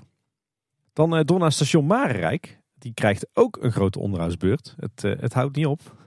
er wordt onder meer gewerkt aan het, het binnenschilderwerk. Dus de wachtrij krijgt een, een lik verf en ook de binnenzijde van de dakconstructie. Ook aan de buitenzijde wordt gewerkt aan het schilderwerk. Zo is de boeiboord van het dak is, deels vervangen en die krijgt ook een, een lekkere lik verf. En het, het grote bord wat natuurlijk midden op het dak staat, die is ook weggehaald. nou, laten we hopen dat die ook een mooie schilderbeurt krijgt in de decoratiewerkplaats. Want die was echt in een slechte staat. Daar hingen de blodders aan. Verder zijn ook de pietjes weg. De pietjes die natuurlijk bij, zeg maar op het gebouwtje staan bij de mhm. ingang van het station. En ook de klok uh, die je tussen hen in zag. Die zal ook een, eh, een schildersbeurt krijgen. En ik hoop eerlijk gezegd toch wel dat de Efteling zo slim is om er meteen dan maar roetveegpieten van te maken. Want ja, zwarte pieten kan natuurlijk echt niet meer. En volgens mij is de roetveegpiet inmiddels landelijk wel breed geaccepteerd als het, het juiste alternatief. Dus laten we alsjeblieft hopen dat de Efteling zo slim is om hier ook roetveegpietjes van te maken. Ja, meemaken. Ja, dat kastje waar die pietjes in staan en die klok in hangt. Uh, die wordt, uh, krijgt ook een uh, mooie schilderbeurt. En sowieso zijn ook alle andere bordjes en borden van het gebouw verwijderd. Dus ik denk dat die allemaal ook in de schilderswerkplaats liggen. het, het stenen muurtje tussen het station en de poort van de Sint-Nicolaasplaats, die staat ook al in de hekken. Heeft volgens mij ook al een flinke opknapbeurt nodig, want er zitten aardig wat, wat scheuren in en de verf is ook aardig aan het bladderen. Dus ik vermoed dat die ook een, een schildersbeurtje krijgt. Ja, laten we hopen dat dan uiteindelijk ook de Sinterklaas op de, de fontein en eh, die grote poort tussen het Witte Paard en de Sint-Nicolaasplaats, dat die ook een opknapbeurt krijgt. Want ook daar zien we aardig wat scheurvormen en, en wat problemen met de verf. Dus nou, hopelijk wordt dat ook nog meegenomen in dit project. En ook wel interessant om te zien is dat er, omdat het stationnetje nu dus tijdelijk in de hekken en de steiger staat, dat er nu een tijdelijke wachtrij is gemaakt voor de stoomtrein in het gras van de Sint-Nicolaasplaats, of het Tom van de oh. Ventplein. Dus laten we hopen dat het niet te veel regent, want dan wordt dat meer modder dan gras, denk ik. Moet je dan af en toe ook de robotmaaier ontwijken? ja. Zou die geen sensor hebben dat hij niet tegen de hekjes aanrijdt? Volgens mij rijdt hij niet binnen parkopeningstijd, toch? Zou inderdaad niet moeten, nee. Dan de stoomcarousel. Die was een aantal dagen gesloten. inmiddels weer in werking. En afgaande op wat foto's die ik voorbij zag komen op eftelingsestraat.nl waren er wat problemen met, uh, met zeg maar de, de staalconstructie van de molen waarmee uh, de molen draait. Dus misschien dat er een loopwiel was afgebroken of zo. Inmiddels weer gefixt uh, in ieder geval. En leuk nieuws van een luisteraar. die wist nog te vertellen dat Marcel Veldhuizen van het bedrijfje Makina Modelbouw uit Waalwijk ingehuurd is om onderhoud uit te voeren aan het diorama. Goede ontwikkeling denk ik om daar een expert voor in te huren en dat niet per se over te laten aan de mensen die de dagelijkse exploitatie doen op de, de molen en in diorama. En dan heb ik tot slot nog een aardig lijstje van het Sprookjesbos. Het lijkt alsof ze daar uh, uh, al het onderhoud wat ze in twee jaar niet hebben gedaan, nu in een paar maanden tijd uh, willen inhalen. Want zo'n beetje ieder sprookje heeft, heeft momenteel onderhoud of pas onderhoud gehad. Maar laten we beginnen met iets anders, minder goed nieuws. op maandag 13 juni was er namelijk een gaslek bij het Kabouterdorp en wel vlakbij het paddenstoelenparcours. Dat gedeelte van het bos was een tijdje afgezet. En eh, vonden wat graafwerkzaamheden plaats. Eh, waarschijnlijk om dat lek weer eh, op te lossen. maar dan kunnen we door naar het onderhoud. en dan lopen we gewoon even het Sprookjesbos door op volgorde. Hè. bij Pinocchio is het, het grote bord op Geppetto's werkplaats weggehaald voor schilderonderhoud. de Trollenkoning die heeft nieuwe haren en een nieuwe baard gekregen. het ziet er lekker wilderig uit deze keer. En de papegaai heeft natuurlijk groot onderhoud gehad. Eerder hebben we al verteld dat eh, de vijver opnieuw is gecoat, dat er een hele nieuwe dakconstructie op zit en dat er ook nieuwe flexstones in liggen. Maar inmiddels is ook de papegaai zelf terug op zijn eh, tak. Prachtig opnieuw gedecoreerd met hele rijke diepe kleuren, heel mooi. En eh, ook allerlei nieuw gebladerte op de tak, dus dat ziet er ook weer vrij uit. Het bordje spreken zolang het oog rood is, is ook weer terug en netjes geschilderd. Het hekje is geschilderd. En uh, er is ook gewerkt aan de bewegingstechniek. Want uh, de snavel van de papegaai die werkt weer als van ouds. Die uh, praat lekker of die beweegt lekker mee aan de hand van de opname die wordt afgespeeld. Dan zijn Rapontje en de heks een tijdje weg geweest voor een onderhoudsbeurt. Inmiddels zijn ze weer terug en werken ze weer prima. Alhoewel, ik zou ook wat foto's voorbij komen dat de heks inmiddels weer stil hing. Maar goed, de kleding ziet er weer goed uit en ehm, voorheen piepte ze ook. En dat is allemaal verleden tijd. Dan toch flinke werkzaamheden aan draak licht geraakt. Een deel van de draak is gedemonteerd geweest. de hele bekleding van de nek met schubben die lag eraf. En ook de bovenkant van het hoofd van de draak lag open. Zag er best heftig uit, moet ik zeggen, op foto's. Dan zie je ineens dat het een echte animatronic is. Wel echt heel vet om een kijkje te krijgen in die ja, nek. eigenlijk is het een hele simpele techniek hè, als het erover uitgaat. Ja, en het ziet er ook gewoon vet uit. Ja, echt een mechanische draak. Een beetje Draconicon niet draak licht Ja, ik zat er net aan te denken. Ja. Overigens was het geheel wel afgezet met bouwhekken ook hoor. En, eh, en hebben ze later ook de draak eh, afgedekt met een groene zeil. Maar inmiddels is eh, de draak weer helemaal in elkaar gezet. Zijn alle schubben weer teruggezet op de, de onderconstructie. En eh, vandaag werd er nog gewerkt door twee decoratieschilders. Dus ik denk dat ze een beetje het, eh, schilderwerk van de draak aan het eh, retoucheren waren. Heel, eh, heel mooi dat ze dat ook meteen meenemen. Dan wordt er natuurlijk ook druk gewerkt aan de herbouw van het huisje van vrouw Holle. Daar is ook weer heel veel gebeurd. Zo is het, het metselwerk van de plantenbakken rondom het huisje is klaar. En ook dat, dat wat hogere muurtje waar die, die mattenklopper op komt. Hè, waar de kindjes straks natuurlijk weer om vrouw Holle kunnen gaan roepen. Maar ook aan het gebouwtje zelf is het een en ander gebeurd. De dakplaten die zijn, eh, zijn aangebracht. En nou wordt straks natuurlijk het, eh, het riet op, eh, opgelegd. Op, een- wat wel heel leuk is, is dat ze op een aantal plekken op eh, dat dakbeschot hebben ze buigtriplex aangebracht. Ik denk, dacht in eerste instantie, wat zit dat er nou slordig op?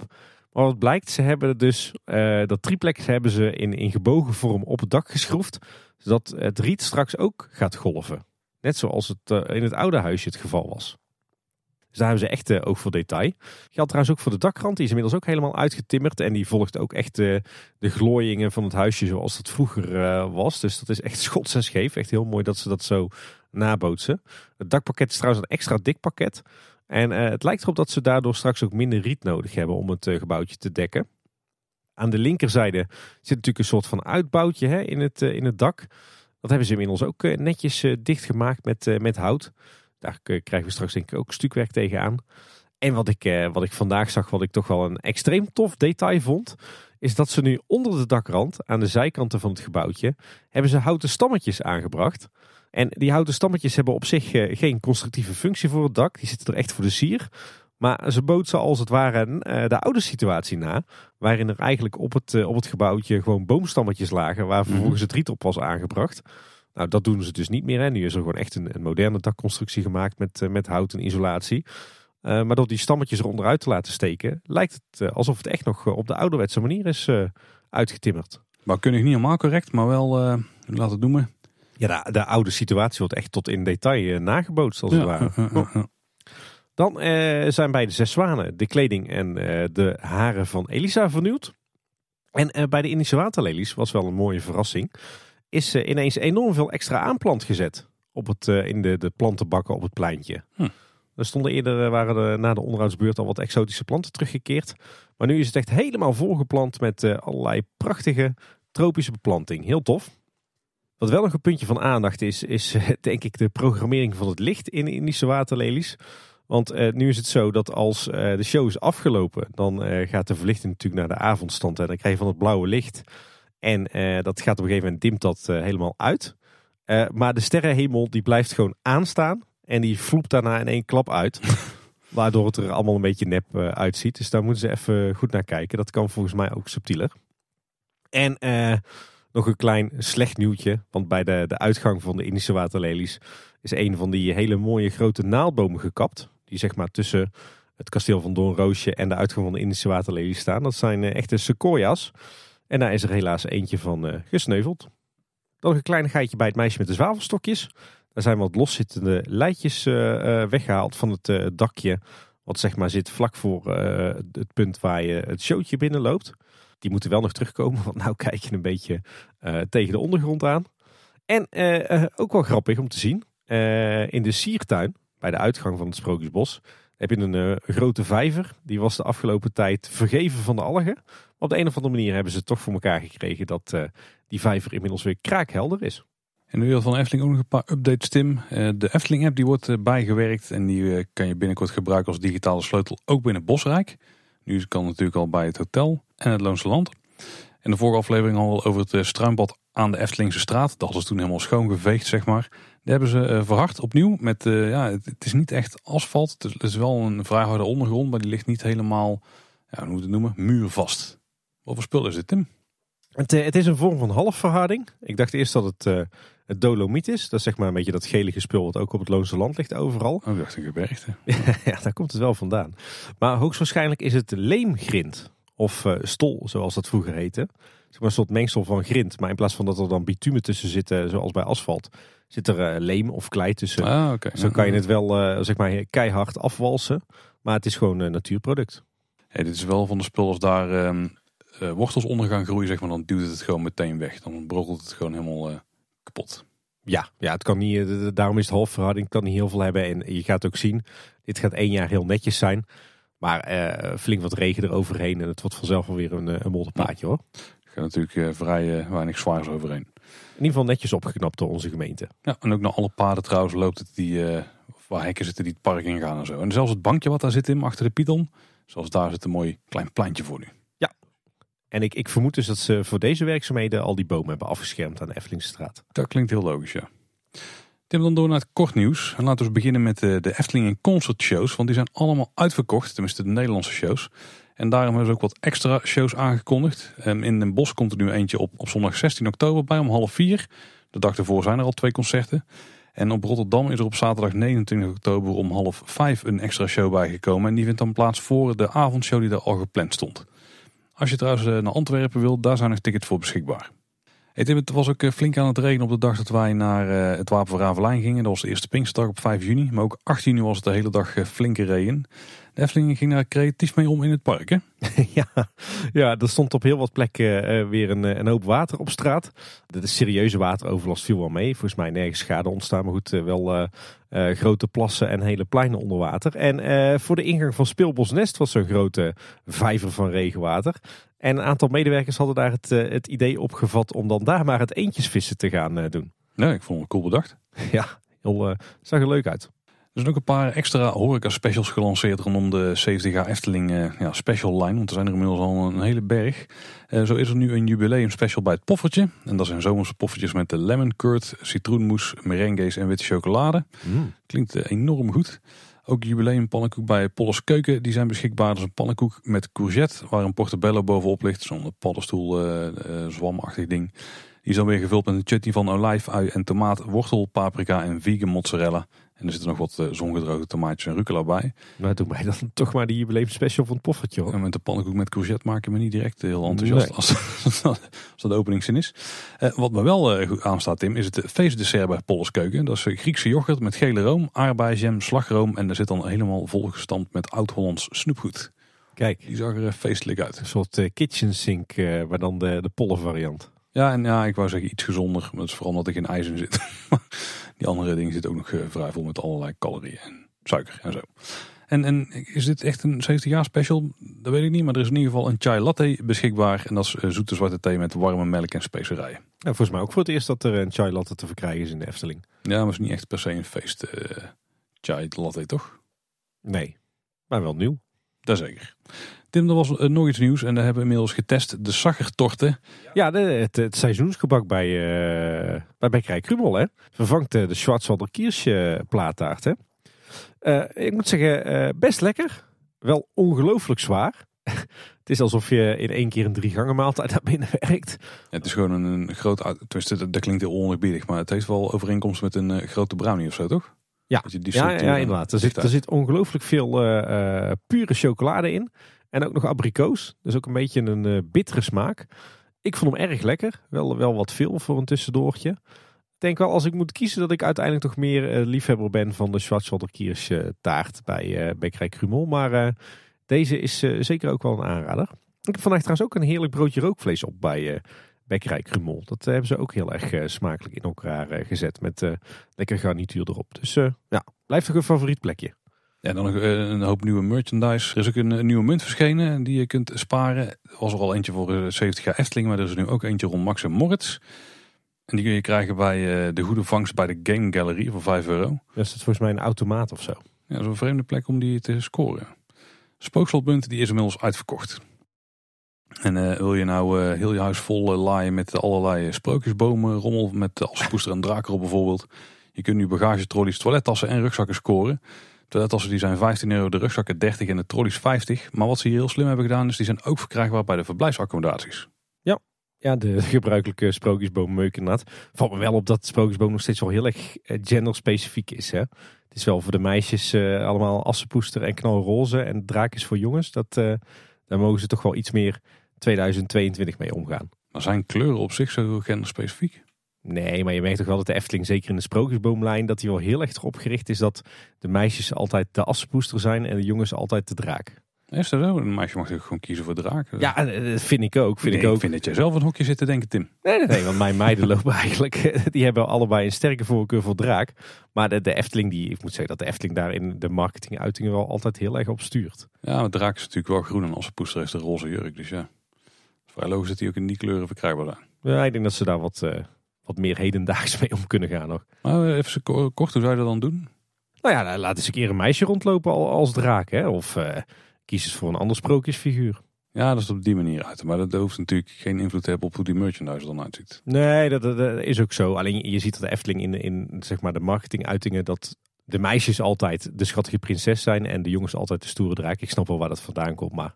Hey, het, is, wel, het is wel 2022, jongens. Het kapje doet dat betreft wel goed.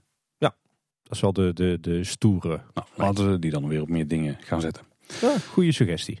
Uh, ook uh, terug van weg geweest. De Efteling huisaroma's, de roomsprays, die zijn weer terug. ik lees iedere keer roomsprays. Maar... Daar zou ik het uh, niet voor gebruiken. Als je het op je eten doet, dan denk ik dat je een paar dagen plat ligt. Waar het hart van vol is, zullen we maar zeggen. Ja, en naast de bekende droomlucht en Fata Morgana geur is er nu ook een symbolica geur. Ze zijn verkrijgbaar bij Efteldingen en bij de winkeltjes van de betreffende attracties. En die kosten 12,50. Dit ging als een storm over mijn Twitter heen, Tim. Iedereen die was eh, die dingen aan het scoren en eh, aan het kijken hoe ze het tijdens het sprayen niet op hun vingers konden laten komen en zo. het, was, uh, het was een dingetje. Ben jij van de roomsprays? Ook, nee, nee, maar ook niet van de roomsprays. Nee, ik ben er niet van. Nee. nee, ik ook niet. Maar ik weet niet in hoeverre dit verhaal helemaal klopt. Maar volgens mij op de abonnementhouders Facebookgroep van de Efteling zagen wij dat iemand hier misschien een beetje aan de basis van heeft gestaan. Want er was iemand in die, die, die las veel over die die huisparfums. En uh, die dacht, waarom doet Efteling daar niks mee? En had toen wat voorstellen gemaakt en die naar Ravelijn gestuurd. Die is daar op gesprek geweest. En uiteindelijk was dat weer een beetje de katalysator om uh, dit project weer op gang te krijgen. En die, uh, die spreeks weer terug te krijgen in de winkels. Dus dat wel heel cool dat de Efteling er zo mee om is gegaan. Ja, en volgens mij heeft, hè, want de, degene die het postte, die zelf dus Efteling liefhebber, maar die werkt dus ook bij zo'n bedrijf. En die heeft daadwerkelijk van Efteling de vraag gekregen om, om dus ook daadwerkelijk het product verder uit te ontwerpen. En ook zelfs de, de hele vormgeving te doen van de etiketten. Dus wel heel tof dat, ja, dat is een, een Efteling-liefhebber en ondernemer, dat hij dat hij zo'n kans krijgt om dit voor de Efteling te doen. Ja, zeker. Hij schrijft zelf ook, een merchandise artikel ontwerpen voor de Efteling was voor mij echt een bucketlist dingetje.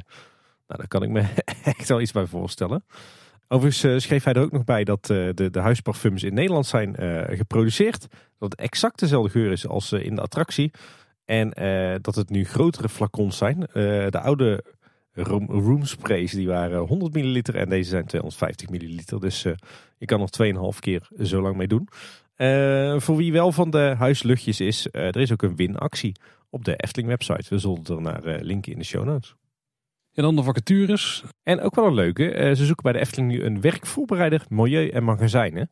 En toen dacht ik, hè, dat zijn toch twee totaal verschillende afdelingen. En dat blijkt ook zo. Alleen, uh, ja, waarschijnlijk dat ze allebei maar een halve FTE konden vullen. En nu hebben ze die functie dus uh, gecombineerd. Want uh, als je werkvoorbereider milieu en magazijnen wordt, dan ben je verantwoordelijk voor de afstemming, monitoring en voorbereiding van alle werkzaamheden en aanvragen binnen zowel de afdeling milieu als de afdeling magazijnen. Nou, milieu is natuurlijk de afdeling die de Efteling schoonmaakt en, en schoonhoudt. En de afdeling magazijn is eigenlijk zeg maar de logistieke afdeling.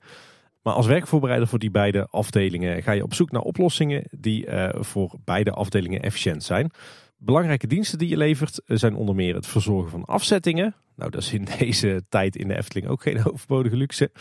Uh, verschillende dagelijkse transporten, het voorzien in bedrijfskleding, logistieke administratie en het beheren van technische onderdelen. Nou, je echt een, uh, een duizendpoot. En ook nog interessant, mocht je nou in het theater aan de slag willen gaan. Er is een oproep gedaan voor de Caro Kindercast.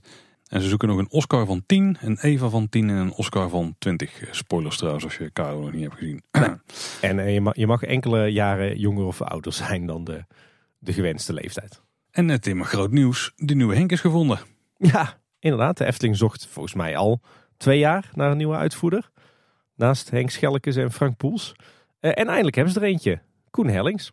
Nou, ik kan alleen maar Koen succes wensen met zijn nieuwe baan daar bij de Efteling. Ja, ja, Koen gefeliciteerd. En ook Efteling gefeliciteerd dat het uh, uiteindelijk alsnog gelukt is. En Efteling is niet de enige trouwens die uh, flink te koop loopt met alle vacatures die ze open hebben staan. Want je ziet het zelfs in het park al hangen. Maar ook uh, het uitzendbureau Randstad is nu reclame aan het maken voor werken bij de Efteling. En die hebben daar een heel blits filmpje voor geklust. Ja, zag er leuk uit. Valt me sowieso wel op dat de laatste tijd ook weer, weer flink wat uitzendkrachten in de Efteling aan de slag zijn. Weet je hoe je ze herkent, Paul? Ik heb geen idee. Aan hun schoenen. Efteling personeel draagt namelijk altijd zwarte schoenen.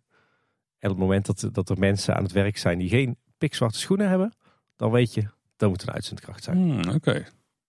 een tijdje geleden toen uh, was het natuurlijk uh, groot nieuws, want de fietsenstalling die zou uh, onbemand zijn. En toen heeft de Efteling dat op een gegeven moment teruggedraaid hè, door weer iemand bij de fietsenstalling te zetten, waardoor er weer wat toezicht is. Maar de laatste tijd is de fietsenstalling eigenlijk altijd onbemand. Heb ik zelf ook gewoon eigenlijk alle keren meegemaakt dat het dat was. En er is een fiets gestolen recent. De, de klaagde iemand bij natuurlijk bij, op, op social media en de webcare die reageerde erop. We kunnen niet alles zien en de Efteling is niet aansprakelijk voor eventuele diefstal. Vrij zakelijk antwoord. Maar ik dacht dat de Efteling juist wilde promoten dat er meer mensen op de fiets kwamen. Ook vrij noodzakelijk misschien gezien de stikstofregels en zo. Ja. Maar met uh, een, een, niet uh, bewaakte fietsstalling, ja, dan motiveert niet echt. Zeker met alle e-bikes waar iedereen tegenwoordig gebruikt. En die toch vrij ook populair zijn bij uh, de dieven. Ja, ik vind het heel raar. Sowieso is het een nogal lomp antwoord. Maar goed, ik zou dan toch denken, probeer je een beetje in te leven in degene wiens fiets net is gestolen. Dan voel je al vervelend genoeg. Maar goed, ja, nee joh, de fietsenstalling die moet toch gewoon bemand zijn. En bewaakt. Ja. Ik bedoel, dat is toch een bepaald soort basisvoorziening die je als park gewoon op orde moet hebben. Ja, in de redactie had het erover en toen kwam iemand dan met het idee van waarom kom je dit niet met het facilitair gebouw? Dat de entree van een fietsenstalling daar gewoon vlak naast ligt en dan heb je het personeel ja, niet dubbel nodig, zeg maar. Ja, maar dat het gaat nu ruimtelijk natuurlijk niet lukken. Nee, dat is een vrij lastig verhaal nu. Ja. Extra tunnels komen zo. Maar... Nou, als je af en toe ziet hoeveel mensen er op het parkeerterrein staan te werken, dan denk ik, nou dan kan er toch ook wel één personeelslid vanaf voor de fietsenstalling. Ja. Zeker ja. inderdaad op het moment dat je mensen juist uit de auto wil krijgen. Het zou wel meer motiveren om naar je fiets dan te stallen inderdaad. Nou, ik zeg, het voordeel is dat je wel een e-bike vrij makkelijk bij de ANWB kunt verzekeren. En dan uh, kunnen ze hem gewoon altijd uh, uh, natrekken. Hè? Dan zien ze hem gewoon het GPS. Ik heb ook zo'n dingetje op mijn e-bike. Oh, fancy. Ja. Dat is vrij heb voor jou trouwens, Tim. Ja, als mijn fiets wordt gejat, dan vindt de ANWB die gewoon terug. Ideaal. Hey, er is een online petitie gestart voor genderneutrale toiletten in de Efteling. De initiatiefnemer die zegt veel transpersonen voelen zich onveilig op de wc. We snappen de behoefte aan gescheiden toiletten ook. Maar toch zouden we heel gelukkig zijn als er tenminste één locatie met een neutraal toilet zou zijn. Efteling reageert erop, we willen voor iedereen een onbezorgd dagje uit zijn. En daarom heeft het onderwerp zeker onze aandacht. Daarmee doen ze geen concrete toezegging. Maar wij weten toch dat er wel een genderneutraal toilet gaat verschijnen bij het Efteling Grand Hotel. Ja, dat hebben we inderdaad uit die, uh, de bouwtekeningen weten te ontcijferen. Ja, ik ben een groot voorstander. Voor mij zijn alle toiletten in de Efteling momenteel al genderneutraal. Want ja, ik loop natuurlijk altijd met de meiden mee als ze naar de wc moeten. En die willen vaak toch bij de meisjes. Tenzij dat daar druk is, dan willen ze ineens bij de jongens. Dus wat dat betreft heb ik ze pragmatisch genoeg opgevoed. Maar ik, ja, ik, ik, ik weet niet anders dan dat ik uh, eigenlijk altijd uh, zonder enige gêne ja. bij de vrouwen wc naar binnen loopt. En nou ja, boven de grote rivieren heb je al aardig wat, uh, wat parken met genderneutrale toiletten. En dat werkt volgens mij super, ook voor de capaciteit. Dus ja, ik zou zeggen, Efteling maakt er werk van, toch? Zeker ja. als je ook nog eens uh, transgender uh, mensen er uh, heel blij mee maakt. Zeker. Tim, dan tijd voor een stukje feel-good nieuws. Ja. De gemeente Loop Zand vangt op dit moment 150 asielzoekers op die niet in Ter Apel geplaatst kunnen worden. In een crisisnoodopvang in Sporthal de Wetering. En um, daar heeft de Efteling de warme maaltijden voor de komende twee weken voor verzorgd. Ja. En volgens onze burgemeester die daar zelf nog op reageerde, Hanne van Aert, uh, is het zelfs een schenking van de Efteling. Ja, nou, de Efteling loopt er zelfs niet mee te koop. Maar uh, bij deze bekend bij onze luisteraars. Ja, doen ze goed. Ik uh, mag trouwens binnenkort ook nog een dagje werken op de crisisnoodopvang hier in Loon op Zand. Doe je ook goed, Tim. Goed ja, bezig. Zin in. En ook nieuws uit Hattem. Want in het Anton Pieck Museum daar komt een nieuwe tentoonstelling. En die gaat over Hans en Grietje. En die gaat plaatsvinden van 25 juni dit jaar tot 23 juni volgend jaar. En daarbij liggen ook wat stukjes van bekende Efteling-liefhebbers, Tim. Ja, en ik krijg toevallig nou net last minute uh, nog een update van die uh, bekende Efteling-verzamelaar. Uh, hij vertelt namelijk dat er voor kinderen een mini-gevangenisje komt in de tentoonstelling. Oh, cool. En dan kunnen ze verkleed als Hans en Grietje op de foto. En daarvoor zijn ook speciaal, speciale pakjes gemaakt. En mama of oma die kan zich dan verkleden als heks. ja, cool. En, mooi. Robert Jaap Jansen die zou verantwoordelijk zijn voor het ontwerp van de, de folder van de nieuwe tentoonstelling. Dus uh, ga dat zien. Wij hebben allebei helaas de Roodkapje tentoonstelling gemist hè? Ja, ja, ja, ja dat klopt ja.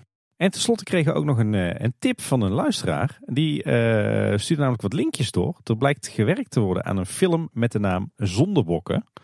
En uh, misschien raad je het al wel, maar het is een historisch drama over het uitroeien van godloze zondebokken, de bokkenrijders. Hey, die zijn bekend.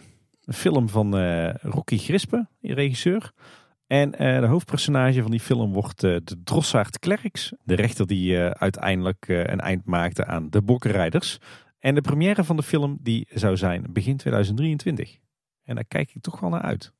Misschien moeten we eens een keer met luisteraars naar de film gaan. Dat doen andere pretparkpodcasts ook ja, zeker. Daar zit ik deze ook. Hey Tim, in de periferie is er eh, heel weinig te melden, maar één heel belangrijk, nou bijna huishoudelijke mededeling. De N261 die is van 20 tot met 24 juni dicht, s'avonds van 8 uur tot 6 uur in de ochtend. En daar kan je op sommige momenten misschien wel rekening mee moeten houden, want als jij tot laat in het park blijft, wat het kan op een aantal van die dagen volgens mij, want het park is vaak tot 7 open, ja. dan uh, kan je er wel eens mee in de knoei komen. Dan moet je toch een heel stuk uh, binnen door meanderen door uh, de omliggende dorpen. Zie je wel ons prachtige, ons prachtige buitengebied toch? Dat is absoluut waar. Tim, en dan nog dit. Ja, ik heb eigenlijk iets, uh, iets heel cools. Um, we hebben een luisteraar, Wart van de Poelen. En uh, die had een project voor school, een afstudeerproject volgens mij, over vergeten sprookjes. En um, die zei, ik heb daar uitgewerkt, ik heb er iets moois voor gemaakt, een boekje. dat wil ik wel met jullie delen. Ik zeg, nou dat is prima, stuur maar een pdf, je kan hem op een gemak op de iPad checken. Hij zegt, nee, dat gaat niet gebeuren. Ik wil echt jullie een fysiek exemplaar opsturen, want anders komt het niet goed tot zijn recht. Ik denk, nou, het zal wel. Maar Tim heeft het boekje binnengekregen en hij had absoluut gelijk. Dit is echt, echt een heel chic boekje geworden. Nou, het is meer dan een boekje. Ja, er zit veel meer bij. Er zit ook nog kaarten bij met illustraties van die sprookjes. Er zit ook een uh, uitvouwbare plattegrond bij van het uh, sprookjespark wat hij heeft ontworpen. De Oude Pracht heet het park trouwens. Met flink veel Efteling invloeden. Uh, het is een heel tof boek, ook met een hardcover. Uh, super mooi vormgegeven. Ook met de textuur op de, de buitenkant en zo, heel chic. Maar ook met de um, ja, hele zorgvuldig samengestelde inhoud. Ik moet hem nog compleet doornemen. Ik heb er al een paar keer doorheen zitten bladeren. En iedere keer vind ik weer nieuwe pagina's met toffe illustraties en zo. En uh, we zullen wel een paar foto's plaatsen op onze social media accounts. Maar Bart, dit heb je echt heel chic geklust. Ja, echt heel tof. Goed bezig. Ja. ja. tof. Ja, Tim, jij nog wel en dan nog ditjes? Ja, we zijn er uh, natuurlijk weer volop op uitgegaan in, uh, in de regio. Alhoewel, ik kom erachter dat we momenteel echt, voor, zelfs voor ons doen, extreem vaak in de Efteling zitten op de een of andere manier. En vaak maar voor twee of drie uurtjes. Maar ik zit echt momenteel op een uh, gemiddelde van drie of vier keer Efteling per week of zo. Dus oh, mooi gemiddelde. Gaat, gaat lekker. Nee, we zijn nog met, met wat vrienden en kinderen naar Billy Bird Park in Hemelrijk geweest. Het al eens eerder over gehad. Hè. Dat is een beetje, ja, wat is het? Het is eigenlijk een soort uh, strandbad waar langs maar zeker een soort pretparkje bij is gegroeid. Een beetje speel, wat spil aan Beekse had moeten zijn, zeg maar. Um, ook best een groot succes, omdat je daar dus gewoon uh, lekker op het strand spelen kunt combineren met uh, allerhande attracties en binnenspeeltuinen en buitenspeeltuinen. ja, verwacht absoluut geen Efteling of Toverland niveau, maar ah, gewoon ach, leuk, sympathiek regionaal parkje. Met een achtbaan op zwaartekracht trouwens. Hey, cool. Dus die hebben we deze keer gedaan voor de coaster credits. En we zijn in Den Bosch ook nog naar Jazz in Dooktown geweest. Een uh, gratis jazzfestival in, uh, in de binnenstad. Was soms net iets te hoog gegrepen voor de kids qua experimentele muziek, moet ik zeggen. en ook nog even in de Oosterwijkse bossen geweest. Natuurlijk ook een vaste pleisterplaats voor ons. En daar hebben we een leuke speurtocht van natuurmonumenten gedaan. De speurtocht. Die natuurlijk gaat over alle kleine beestjes. Oh, ik dacht de band zonder zeer... Ik weet niet. Nee. En, uh, een aanrader als je de kids uh, in aanraking wilt laten komen met, uh, met de natuur. Dat kan je ook leuk combineren daar met een wandeling of een fietstocht. Of wat eten en drinken bij Boshuis Venkraai of Grootspijk. Maar nee, die speurtochten zijn leuk. Absoluut een aanrader. En verder hadden we het de vorige keer natuurlijk ook nog over onze vakanties en uitjes. wij zijn nog naar een hele toffe camping geweest bij uh, Oud-Marsum in, uh, in Twente. Hebben we het de vorige keer al over gehad. Maar uh, Anne heeft er inmiddels ook een leuke blog over geschreven met heel wat foto's. Dus als je daar wat meer over wil weten, dan check de link in de show notes naar opwegmetmama.nl. En tot slot nog een luistertip, Paul. Dat is alweer even geleden. er is namelijk weer een nieuwe pretpark podcast begonnen. maar wel met een hele andere invalshoek dan normaal gesproken. namelijk meer de wetenschappelijke kant van de zaak. En die podcast die heet Pretpark Profs. En profs kan je dan denk ik op twee manieren uitleggen. Zowel professionals als uh, professoren. Eh, maar die show, die, eh, of die podcast, die wordt gerund door eh, twee, eh, nou toch wel vrienden van de show. Ja. Namelijk eh, Pieter Cornelis en eh, Wim Strijbos. Beide al, eh, nou, sommige meermaals in Kleine Boodschap verschenen. Ja. Ja, ja, en Wim natuurlijk maar één keer eh, om te praten over eh, Taste of Europe. Maar die heeft ook al een keer een uitgebreide bijdrage gedaan aan onze discussie over wat nou typisch Eftelings is. Maar nee, zij zijn dus een eigen podcast gestart waarin ze pretparken op wetenschappelijke manier benaderen. Voorlopig alleen te luisteren op Spotify. Ik kon hem nog niet vinden in Google Podcasts. Dus Nee, ik heb kan hem ook niet vinden in andere platformen. nee, dus ik heb straks nog een inhaalslag te maken. Maar ja, extreem interessant, denk ik. En we hebben ook nog een paar reacties van luisteraars gekregen, Tim. Eerst een mail van Ties en die schrijft... Hoi kleine boodschapjes. In aflevering 271 kregen jullie de vraag over welke flatrides jullie in het park zouden willen zien. En ik wil deze vraag graag uitbreiden. Waar willen jullie deze flatride zien? Oeh, Dat is een interessante vraag inderdaad, ja. heb jij er al over nagedacht, Paul? Ja, wel een klein beetje. En dan, dan eh, is er eigenlijk één plek die bij mij meteen wel eh, in het oog springt als een, eh, een plek waar wel een flatride zou kunnen verschijnen. En dat is namelijk op eh, het Harthof. En dan met name Oh, die, ja. eh, die cirkel die daar links eh, van Symbolica ligt. Is volgens mij echt de perfecte plek om een, een kleine spinattractie neer te zetten. Of nou, een kleine niet, daar kan je best een flinke neerzetten. Eh, misschien met een klein horecapuntje er nog naast een makkelijke methode om te kijken naar de kinderen die dan daarin zouden zitten. Met een wachtraadje aan de buitenkant langs of zo. Er past zelfs nog een Starflyer. Eh, ja, ja, nou ja, als je daar wat bomen kapt wel. Ik weet niet of we dat kunnen voorkomen. Zou wel mooi zijn, want dat blijft wel een mooi schaduwplekje daar. Maar dat is in ieder geval een, een vrij voor de hand liggende plek zelfs, denk ik. Eh, ja, en verder wordt het toch al snel wat krapper. Hè? Er zou in Ruigrijk nog wel wat kwijt kunnen. Ergens aan de rand. Nou, ik heb er nog wel een paar hoor. Vast wel plek voor te maken. Ja, en, en, en misschien in die uithoek daar van het Anton Pieckplein, die uitloper. Ja, die had ik ook in mijn hoofd inderdaad. Die, eh, die, eh, die overgebleven hoek tussen het Anton Pieckplein en het Lavelaar, waar vroeger het kinderspoor eh, lag. Daar, daar moet een attractie komen. Ja, verder zou ik nog steeds wel een, een goede vervanger voor Polka Marina terug willen zien komen bij Speelbos Nest. Dat je daar ook best wel een, flat ride nodig hebt. En ik denk dat ook het, het Piranhaplein, daar die hoek wel een interessant eh, hoek is. Oh, en welk deel ga je dan plaatsen? Ja, een beetje zo ehm, eh, het gebied wat vroeger, waar vroeger ooit gepland was om het eh, theater eh, Anderrijk neer te leggen. Ja, die hoek. Maar het, het bosje, zeg maar, ja, tussen, tussen Silent Vergat en, en de Gondoletta en Baron. 1898, zeg maar. Ik denk dat het, als, we, als ik het langer over nadenk, echt een stom plan is. Maar als je er nog iets zou kunnen doen met het Piranha-eiland. Ja, maar wat, wat doe je dan? Dan, dan maakt het altijd inbreuk op die Piranha-ervaring. Dus dat wil je denk ik niet. Het is ook lastig om er te komen. Nee, nee, dat is misschien niet het allersterkste plan ooit. Nee, dus ik denk, ik denk bij Nest, ik denk bij de Piranha. Ik denk ook eh, sowieso straks eh, op, Spro- op Strookrijk bij Grand Circus Balancé. Dat, daar moet gewoon naast de achtbaan ook één of twee flat rides komen. Ja, ja. Inderdaad bij het, eh het Antropiekplein, Fantasierijk. Ah, nou, dan hebben we toch aardig wat flat rides toegevoegd aan het park, toch? Ja, zeker. Nou, goede vraag, Ties. Ja. Ik ook nog een vraag eh, van Wouter. Die gaat over wat recente ontwikkelingen. Er is de laatste weken veel ophef over kinderen die zich niet gedragen, gevaarlijke situaties veroorzaken en schade toebrengen aan decors van de Efteling. Deze beelden belanden geregeld op social media. Wat vinden jullie er eigenlijk van? Ik denk, ik denk trouwens dat hij meteen een eh, heel interessant punt aansnijdt, want ze belanden eh, de laatste tijd regelmatig op social media. Dat klopt. Ik denk dat dit altijd wel gebeurt hoor. En dat er Ja. nu, omdat er een paar best wel uitschieters naar boven bij zaten, dat er extra nadruk op wordt gelegd en echt alles wordt gedeeld. Dus ik, denk dat het iets is van alle tijden. Nou ja, nou, ik, denk, ik denk dat op zich dat hij wel een probleem binnen een probleem aan, aansnijdt. Want ik denk dat het op zichzelf al, al heel slecht is dat die beelden op social media belanden. Want ik denk dat het je ergste nachtmerrie is als ouder als foto's van jouw kind eh, uitgebreid op social media verschijnen of eh, op een website als Loopings. Ongevraagd, zeker als je kind dan eh, volgens anderen zich niet gedraagt. Dus ik denk dat we daar met z'n allen maar eens heel gauw mee moeten stoppen.